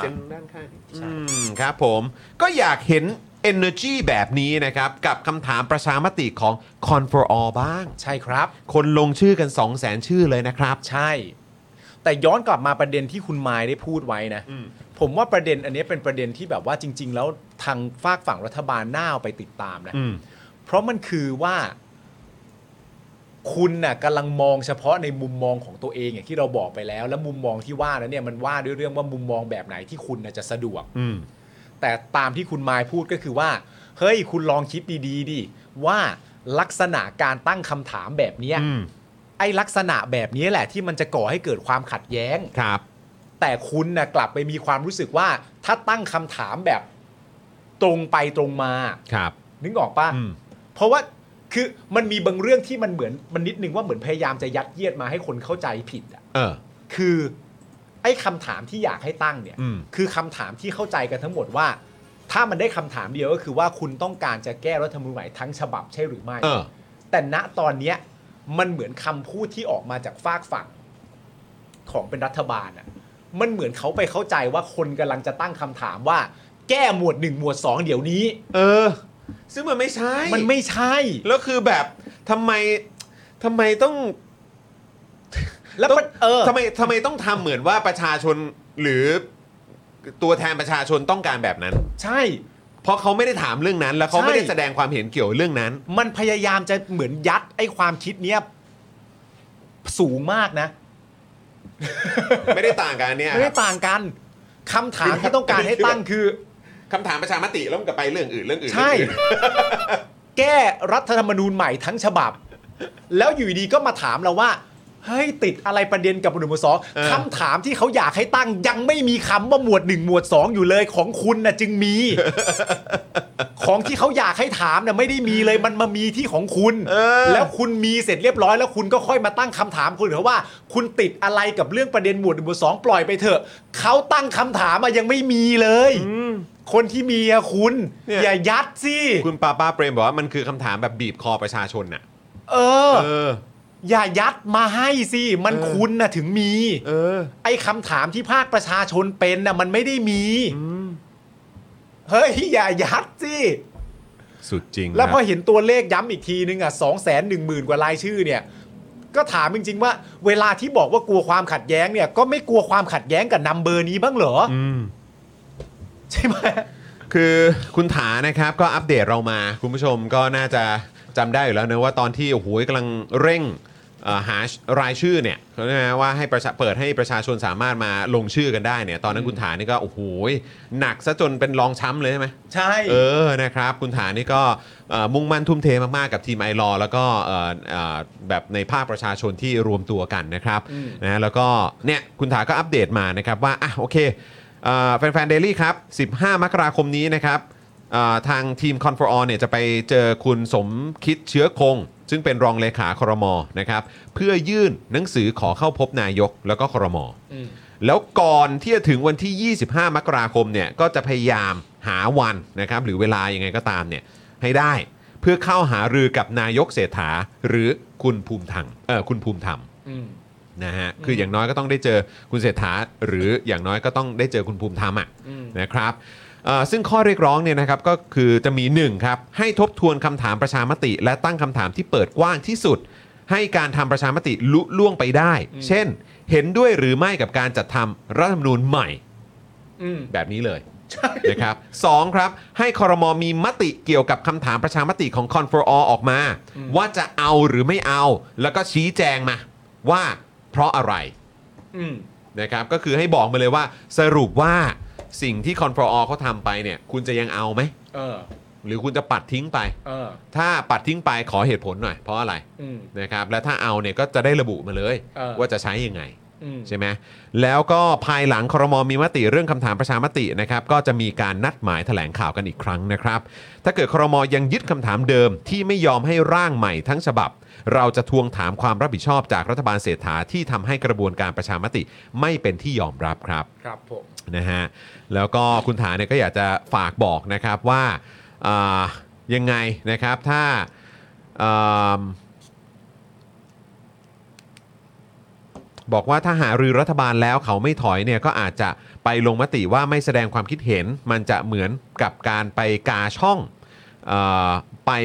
ไม่ประสงค์ลงคะแนนเป็นแอคชั่นว่าอยากเขียนรัฐธรรมนูญใหม่แต่ไม่เห็นด้วยกับคำถาม นะครับและถ้าเกิดประชามติไม่ผ่านจริง ๆ เราก็เตรียม move ต่อไปก็คือผลักดันเรื่องของสวนะครับประชาธิปไตย ชวนคนไปสมัครสวนะครับไปแฮกระบบการแล้วก็สร้างสวที่มีจุดยืนประชาธิปไตยเพื่อเขียนรัฐธรรมนูญใหม่กันครับ ครับผม อันนั้นคือจะเป็นสเต็ปต่อไปแต่อย่างไรก็ตามก็ต้องพยายามกันนะครับผลักดันให้จุดนี้นะครับ ใช่ ประชามติ ครับ มันเป็นที่ยอมรับมากที่สุด เพราะประชามตินี่ก็มันก็สะท้อนถึงเขาเรียกว่าอะไรถึงความเป็นประเทศไทยด้วยนะครับ เออ ถ้าเกิดว่าท้ายที่สุดแล้วเปิดมานะครับ แล้วรัฐธรรมนูญฉบับใหม่เนี่ยจะออกมาแบบนี้กับการที่มีกรอบและมีข้อบังคับ มีข้อจำกัด เออ อะไรแบบนี้เนี่ย อืม เวทีโลกเขาก็มองมาว่าท้ายที่สุดแล้วโอ้ยูแบบว่ายูก็ยังเป็นแบบ ก็ยังก็ยังไม่ใช่แบบประชาธิปไตยจริง ๆ อ่ะ ใช่ คือจริง ๆ แล้วมันอธิบายให้ make sense กันไม่ได้ถูกไหมฮะ อืม เพราะว่าสมมติว่าเอาจากที่คุณภูมิธรรมบอกเมื่อวานเนี่ย ครับ คุณภูมิธรรมพูดประเด็นเรื่องความขัดแย้ง ครับ คุณภูมิธรรมก็เอาเอาประเด็นเรื่องคนส่วนมากคนส่วนอะไรต่างๆนานาก็แล้วแต่นั่นก็ว่าไป อืม เพราะฉะนั้นเนี่ยมันไม่ใช่ประเด็นเรื่องการการสำหรับผมอะมันไม่ใช่ประเด็นเรื่องการคำนึงถึงความถูกต้อง ครับ เพราะถ้าถูกต้องจริง ๆ และเป็นประชาธิปไตยจริง ๆ และเป็น อืม รัฐธรรมนูญผู้ชาวนจริงๆก็คือว่า รัฐธรรมนูญต้องถูกต้องสามารถแก้ได้ทั้งฉบับ ใช่ ส่วนจะแก้หรือไม่แก้นั้นเป็นอีกประเด็นหนึ่ง อืม แต่มันต้องทำได้ก่อน อืม ใช่ไหมฮะ อืม ทีเนี้ยสิ่งที่ประชาชนสงสัยมาก ๆ ก็คือว่า แล้วมันเป็นเพราะอะไรกันวะ ที่คนที่ต้องการจะทำให้มันถูกหลัก ตั้งแต่ต้นน่ะ อืม กลับเป็นคนที่ต้องถูกให้มาขอให้ใจกว้างอะ เออ คนที่ต้องการทำให้มันถูกหลัก เป็นประชาธิปไตยและเป็นระบบประชาชนเนี่ย คนกลุ่มนั้นกลับเป็นคนที่ถูกต้องมาขอให้ใจกว้าง ในขณะเดียวกันน่ะ คุณกลับไปกลัว อืม แล้วคุณก็กลับไปไม่ขอให้กลุ่มอะที่บอกว่า ไม่เอาเริ่มจั่วมาต้องต้องกักมาไว้ก่อนเลย อืม ทำไมคุณไม่ไปขอคนเหล่านั้นให้ใจกว้างอะ เออ ทำไมคนที่ต้องถูกมาขอให้ใจกว้าง คือคนที่ทำถูกแล้วอะ มันงงนะเว้ย แปลกเนอะ มันงงนะ มัน เว้ย แปลกจริง คุณผู้ชม เออ แล้วก็ย้ำอีกครั้งครับ คือมันแปลกประหลาดเนาะกับการที่แบบว่าคุณภูมิธรรมหรือแม้กระทั่งพรรคเพื่อไทย บอกว่าการแก้รัฐธรรมนูญเนี่ยนะครับหรือว่าการร่างรัฐธรรมนูญฉบับใหม่เป็นวาระแห่งชาติ อืม แต่ทำไมเมื่อวันก่อนน่ะถึงพูดในลักษณะคุณภูมิธรรมตอบในสภา พูดในลักษณะที่ว่า เออไอ้ตรงหมวด 1 หมวด 2 เนี่ยเอออ ม ก็แบบต้องก็ต้องปล่อยผ่านไปบ้าง เพราะว่ามันเป็นเหมือนสิ่งที่แบบเหมือนพักร่วมรัฐบาลอื่นๆเนี่ย อืม เขาเขาดอกจันไว้ว่าต้องเป็นอย่างนี้นะ อืม ซึ่งแบบแล้วมันวาระแห่งชาติยังไงอะครับ เออ ถ้าเกิดว่าท้ายสุดแล้วคือจริง ๆ มันคือวาระของพรรคร่วมรัฐบาลมากกว่าว าระแห่งชาติ กู ต้องเป็นวาระ จอแค่ ประชาชนดิ ใช่สิ ใช่สิ คือคุณก็พูดเอง บอกว่าเออ มันก็เป็นประเด็นเกี่ยวกับเรื่องของการจัดตั้งรัฐบาลนะแล้วเขาก็บอกว่าหมวดหนึ่งหมวดสองเนี่ย ไม่ได้นะ เราก็แบบอ้าวแล้วมันเกี่ยวอะไรอ่ะ แล้วคือผมถึงถามอีกครั้งว่าจริง ๆ แล้วเนี่ย ไอ้ประเด็นเรื่องเนี้ยมันคือมันคือแค่ว่าเพื่อให้รัฐบาลที่นำโดยพรรคเพื่อไทยเนี่ย ยังคงดำเนินต่อไปได้ แค่นั้นหรือเปล่า อืม คือเอาง่าย ๆ คือแบบ คุณพยายามผลักดันสิ่งต่าง ๆ เหล่านี้ที่มันเหมือนมันไม่เป็นประชาธิปไตย แล้วก็เหมือนไม่เห็นหัวประชาชนเนี่ย อืม เพื่อเพียงแค่ให้คุณสะดวกเท่านั้นหรือเปล่า อืม มันจะให้คิดไปทางไหนอะครับ คือยิ่งนานวันมันยิ่งชัดนะฮะ จริง อืม ใช่เลยครับ ก็ เอ้ย ที่ผ่านมานี่คุณถาได้มีโอกาสคุยกับคุณเศรษฐายัง ยัง ยังใช่ไหม ด้คุยหรอก รอบนี้หวังให้ได้คุยนะ ก็หวังว่าจะได้คุย ผมหวังให้ให้แบบผมอยากได้เห็นนะ ผมอยากให้คุณคุณถาในฐานะตัวแทนของคอนฟอร์หรืออะไรก็ตามแต่เนี่ย ผมอยากให้คุณถาได้มีโอกาสคุยกับนายกเศรษฐาทวีสินนายกคนที่ 30 ของประเทศไทยโดยตรงเหมือนกันนะ อืม อยากมากเลย อืม อืม คุณอาชุนาบอกว่าเหมือนโดนบอกให้เว้นทางให้พวกขับสวนเลน ให้ใจกว้างหน่อย เออครับผมนะฮะคุณพีเทียนบอกว่าเอาสะดวกอีกแล้วเออคุณแป้งบอกว่าจากวาระกลายเป็นภาระ นะครับเอ่อคุณวิงกิ้งมอมบอกว่าเขาพูดว่าล็อกหมวด 1 หมวด 2 เพราะก้าวไกลจะเอาจะเอาเฮลโลสองแสนชื่อ ฉันอยู่ไหนอืม ที่ยังไม่ได้ลงอีกกับคุณผู้ชม นั่นน่ะสิครับ คุณสุพันธ์นีบอกว่าเมื่อวานฟังภูมิภูมิธรรมพูดในสภาได้แป๊บหนึ่งคือแบบอื้อหือหน้านี่โอ้โหเป็นเป็นอีโมจิจะแบบผะอือผะอมเหรอครับ ต้องรีบปิดเลยโมโหมากใช่ไหมฮะ อ่า เออผมก็ผมมันมันน่าเศร้าอะครับ มันน่าเศร้า เออ แล้วก็น่าคือเมื่อวานตอนที่อ่านแล้วก็ดูข้อความคือโอเคมันมันน่าเศร้าเพราะว่าก็คือแบบเราก็เลยเราเราเคยมีความรู้สึกว่าแบบในโดยเฉพาะในช่วงหลังการรัฐประหารนะเราก็จะมีความรู้สึกว่าเออแบบ นี่คือผู้ใหญ่ที่ที่เราก็สามารถอ้างอิงได้ เออ อะไรอย่างเงี้ยแต่คือแบบพอถึงเวลานี้ปุ๊บเชี่ยมันเกิดอะไรขึ้นวะ ใช่แหละ งง ผมว่ามัน อะ ผมว่ามันใช่แหละ มันมันให้ความรู้สึกแบบ เฮ้ยเดี๋ยวอ่ะ เออ คือถ้าถ้าเป็นตอนที่เป็นแบบประยุทธ์อย่างเงี้ย อืม เราจะไม่เฮ้ยเดี๋ยวนึกออกปะเราจะแบบมึง ไม่แล้วแล้วอีกอย่างคือแบบว่าถ้าพูดถึงในแง่ของความเป็นแบบนักการเมืองไทยใช่ไหม อืม ที่เราแบบอาจจะคุ้นเคยแบบเวลาคนเขาพูดกันว่าแบบมันนักการเมืองมันก็อย่างนี้ยแหละอะไรเงี้ย อ่า คือเราเราก็จะแบบโอเค ถ้าเป็นแบบเพื่อไทยก็อาจจะมีดีกรีประมาณนี้บ้าง เออ คือแบบมันก็ไม่แปลกเพราะก็เป็นพักที่อยู่มาอย่างยาวนานวัฒนธรรม ทางการเมืองอะไรต่างๆ ก็อาจจะแบบมันก็ยังมีอะไรที่แบบอาจจะเดิมๆอยู่บ้างอะไรเงี้ย อืม ซึ่งพอเข้าใจ อืม มีบ้างก็จะไม่รู้สึกว่ามันแบบมันแปลก เออ แต่ช่วงหลังนี่มันแบบเฮ้ยมันเกินไปนะเนี่ย เออใช่ใช่มันเกินเส้น มันล้นน่ะ เออ ใช้คำว่าล้นเลยดีกว่า ล้นแล้วมันล้นแล้ว มันเกินงามไปมากอะครับ เออ มนะครับ อ่ะป้าป้าลืมอัปเดตคุณผู้ชม เรื่องของป้าป้ากองกองคอมเมนต์อวอร์ดวันนี้มีไหมเนี่ย อ๋อมีครับ เตรียมไว้เหรอ มีมีเตรียมแล้ว โอ้ยขอบคุณป้าป้า เอาแล้ว ครับอ่ะขอขอทิ้งท้ายด้วยป้าป้ากอนกอนคอมเมนต์อวอร์ดหน่อย ฮะ นะครับนะเดี๋ยววันนี้เนี่ยเดี๋ยวเราจะอาจจะอ่าอีกสักครู่จะจบรายการหน่อยนะครับ เพราะว่าเดี๋ยวอ่าคุณปาล์มจะได้กลับไปดูแลน้องเอริด้วยนะครับ ใช่ครับ นะแล้วก็ดูแลคุณไทนี่ด้วยนะครับนะก็เดี๋ยวอ่าเดี๋ยวเราจะทิ้งท้ายด้วยอ่า ป้าป้าองค์กรคอมเมนต์อวอร์ดนั่นเองนะครับ แล้วก็ฝากคุณผู้ชมด้วยนะครับนะอย่าลืมติดตามพวกเราที่ TikTok ด้วยนะครับ กดแชร์กันได้เอา TikTok ของเราไปแชร์กันได้ ไปคอมเมนต์กันเยอะๆนะครับ อันนี้ก็เป็นอีกหนึ่งช่องทางที่เราก็อยากจะไปให้ถึงล้าน ถูกต้อง นะครับแล้วก็นอกจากนี้เนี่ยใครที่เป็นเมมเบอร์กับเราอยู่เนี่ยนะครับ อย่าลืมไปดูเจาะข่าวตื้นตอนใหม่กันด้วยนะ ใช่มาแล้วนะ แบก มาล้วด้วย นี้ เลย มา แบก เอ นี้ อ เลย แบกกันมาแบก แบแบกกนี้เลยคอนเทนเนอร์มาเลยครับ มาป้า นะฮะ ป้าก่อนก่อนคอมเมนต์อวอร์ของเราวันนี้ มีรางวัลแบบไหนไหมฮะ เดี่ยวคู่ มีแบบยังไง วันนี้เดี่ยวหมดเลย วันนี้เดียวหมดเลย โอ้ โอเค วันนี้นักเลงนี่เดี่ยวหมดเลยนี่ อ่า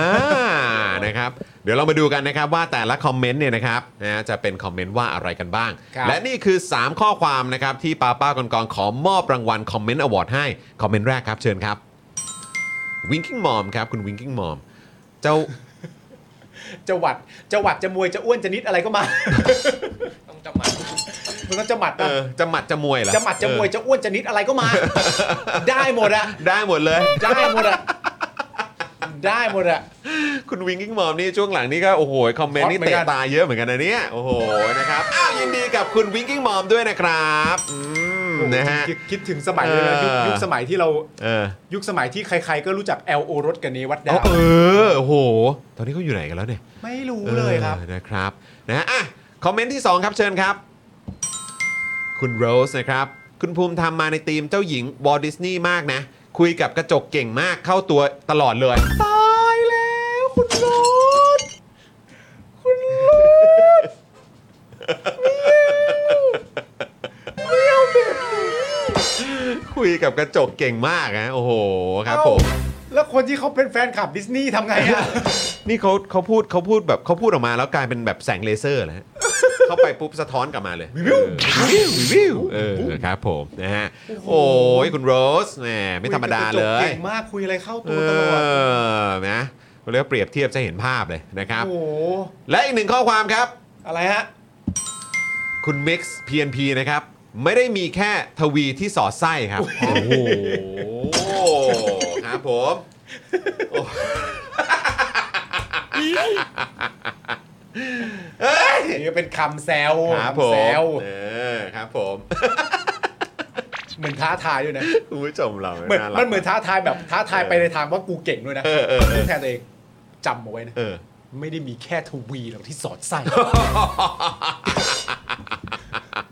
กูก็สอดใส่ความ อ้าวคุณผู้ชม โอ้ ครับกดเลข 8 รัวๆ นะครับ ให้กับ 3 ข้อความนะครับ ที่คว้ารางวัลคอมเมนต์อวอร์ดจากป้าป้าก่อนๆ ไปวันนี้ครับผมปรบมือเลยยอดเยี่ยมมากๆเลยนะครับ ยอดคุณผู้ชมครับ นะฮะแล้วก็เมื่อสักครู่นี้ก็ขอบคุณคุณผู้ชมด้วยนะครับ รู้สึกว่าจะเป็นคุณ PJ ป่ะมาต่อเมมกับเรา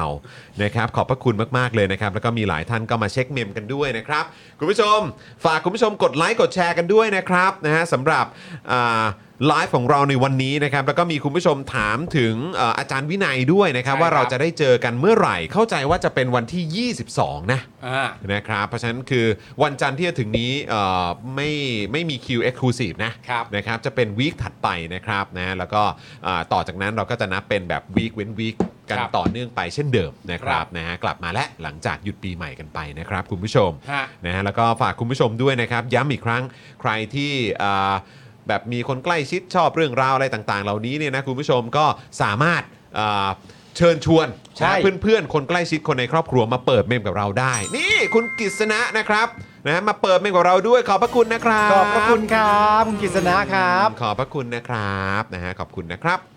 คุณนางมาน้อยบอกว่าชอบของคุณโรสอะเจ็บอ่ะ เชื่อหญิงดิสนีย์เหรอ เจ้าหญิงดิสนีย์เจ้าหญิงดิสนีย์เออนะครับ อ่ะคุณผู้ชมก่อนจบรายการอีกครั้งหนึ่คงรับ นะครับ ผมขอบพระคุณคุณโบมากๆเลคยรั นะ บผม นะ ขอบคุณนะครับ ที่ส่ง นะฮะ ของขวัญมาสวัสดีปีใหม่กันนะครับ ถูกขต้อบงอพระคุณมากๆนะครับ ถูกต้อง เรา ครับ ปลื้มกันทั้งทีมงานทั้งพิธีกรนะครับ ขอบคุณนะครับนะขอบคุณคุณผู้ชมมาก ๆ เลยนะครับนะที่นึกถึงนะครับแล้วก็สามสนุนพวกเราอยู่เสมอเลยนะครับ ครับ วันนี้หมดเวลาแล้วนะครับคุณผู้ชมครับนะวันนี้ก็อ่าเดี๋ยวเรากลับมาเจออีกทีก็เป็นวันจันทร์ ครั 5 บ โมงเย็นนะครับนะวันนี้ผมจอมยูนะครับคุณปาล์มพี่บิวป้าป้าก่อนๆนะครับพวกเราสี่คนลาไปก่อนนะครับสวัสดีครับ สวัสดีครับคุณผู้ชมครับ บ๊ายบายครับ มีสุดสัปดาห์ที่สดใสนะครับท็อปิกเลิฟเลิฟครับ อยากจะเชิญชวนคุณผู้ชมนะคะ มาเป็นซัพพอร์ตเตอร์ให้กับช่องสป็อคดาของเราค่ะ ตอนเนี้ยทำง่ายมาก แค่คุณผู้ชมนะครับ กดดอกจันนะครับ แล้วก็ตามด้วยเบอร์ที่ขึ้นอยู่ตรงนี้แล้วก็กดโทรออก หรือกดโทรออกข้างล่างนี้เลยก็ได้นะครับ แค่นี้เนี่ยคุณก็สามารถเป็นซัพพอร์ตเตอร์ให้กับพวกเราแบบรายเดือนได้เลยนะครับ ผ่านเบอร์โทรศัพท์มือถือนั่นเองครับ เราต้องการซัพพอร์เตอร์ผู้สนับสนุนเท่าไหร่นะครับ 15,000 คน ตอนนี้เรามีซัพพอร์ตเตอร์ 5,000 คน ใช่ นะ ซึ่ง ก็ได้บอกความต้องการนี้ไปเมื่อประมาณปีกว่าๆที่แล้วแล้ว เราก็พยายามกันนะครับ เรื่อยๆเรื่อยๆเป็น 1 3 0 0 0ครับ ตอนนี้เหลือ 5,000นะครับ ไม่เป็นไร เรายังสู้ต่อครับ อีก 10,000 คน อีกหนึ่ง ะ ห ค มื่ รับ นคนเท่านั้นเอง ใช่ค ใช่ รับ ก็คือเราก็พยายามจะทำให้ง่ายที่สุดนะคะ สะดวกที่สุดสำหรับคุณผู้ชมนะคะ บางทีเนี่ยอาจจะแบบว่าเออไปสมัครเป็นซัพพอร์ตเตอร์ไปทำอะไรคือแบบมันกดหลายลิงก์ ใช่ มันวุ่นวายใช่ไหม ใช่ มันบางทีแบบว่ามันไม่ค่อยแน่ใจว่าทำยังไง แต่ว่าอันเนี้ยคือง่ายมากที่สุดเลย แล้วก็ท่านใดที่สมัครแล้วนะครับ ก็สามารถไปติดตามคอนเทนต์ Exclusive นะครับ ได้ที่ Facebook Page Spoke Dark Supporter ได้เลย แล้วก็สำหรับ Supporter ท่านใดที่เป็นผู้สนับสนุนอยู่แล้วทาง YouTube หรือ Facebook นะครับ ก็สามารถทักแชทเข้าไป บอกเป็น Supporter อยู่แล้วอยากเข้ากลุ่มลับ Exclusive สำหรับผู้สนับสนุนเท่านั้นนะครับ รีบสมัครแล้วก็รีบทักแชทกันไปได้เลยนะครับ มากันเยอะๆนะคะ อืมสมัครกันเลยครับผม อีก 1 0,000 คนจะถึงเป้าแล้ว มาสนับสนุนพวกเรากัน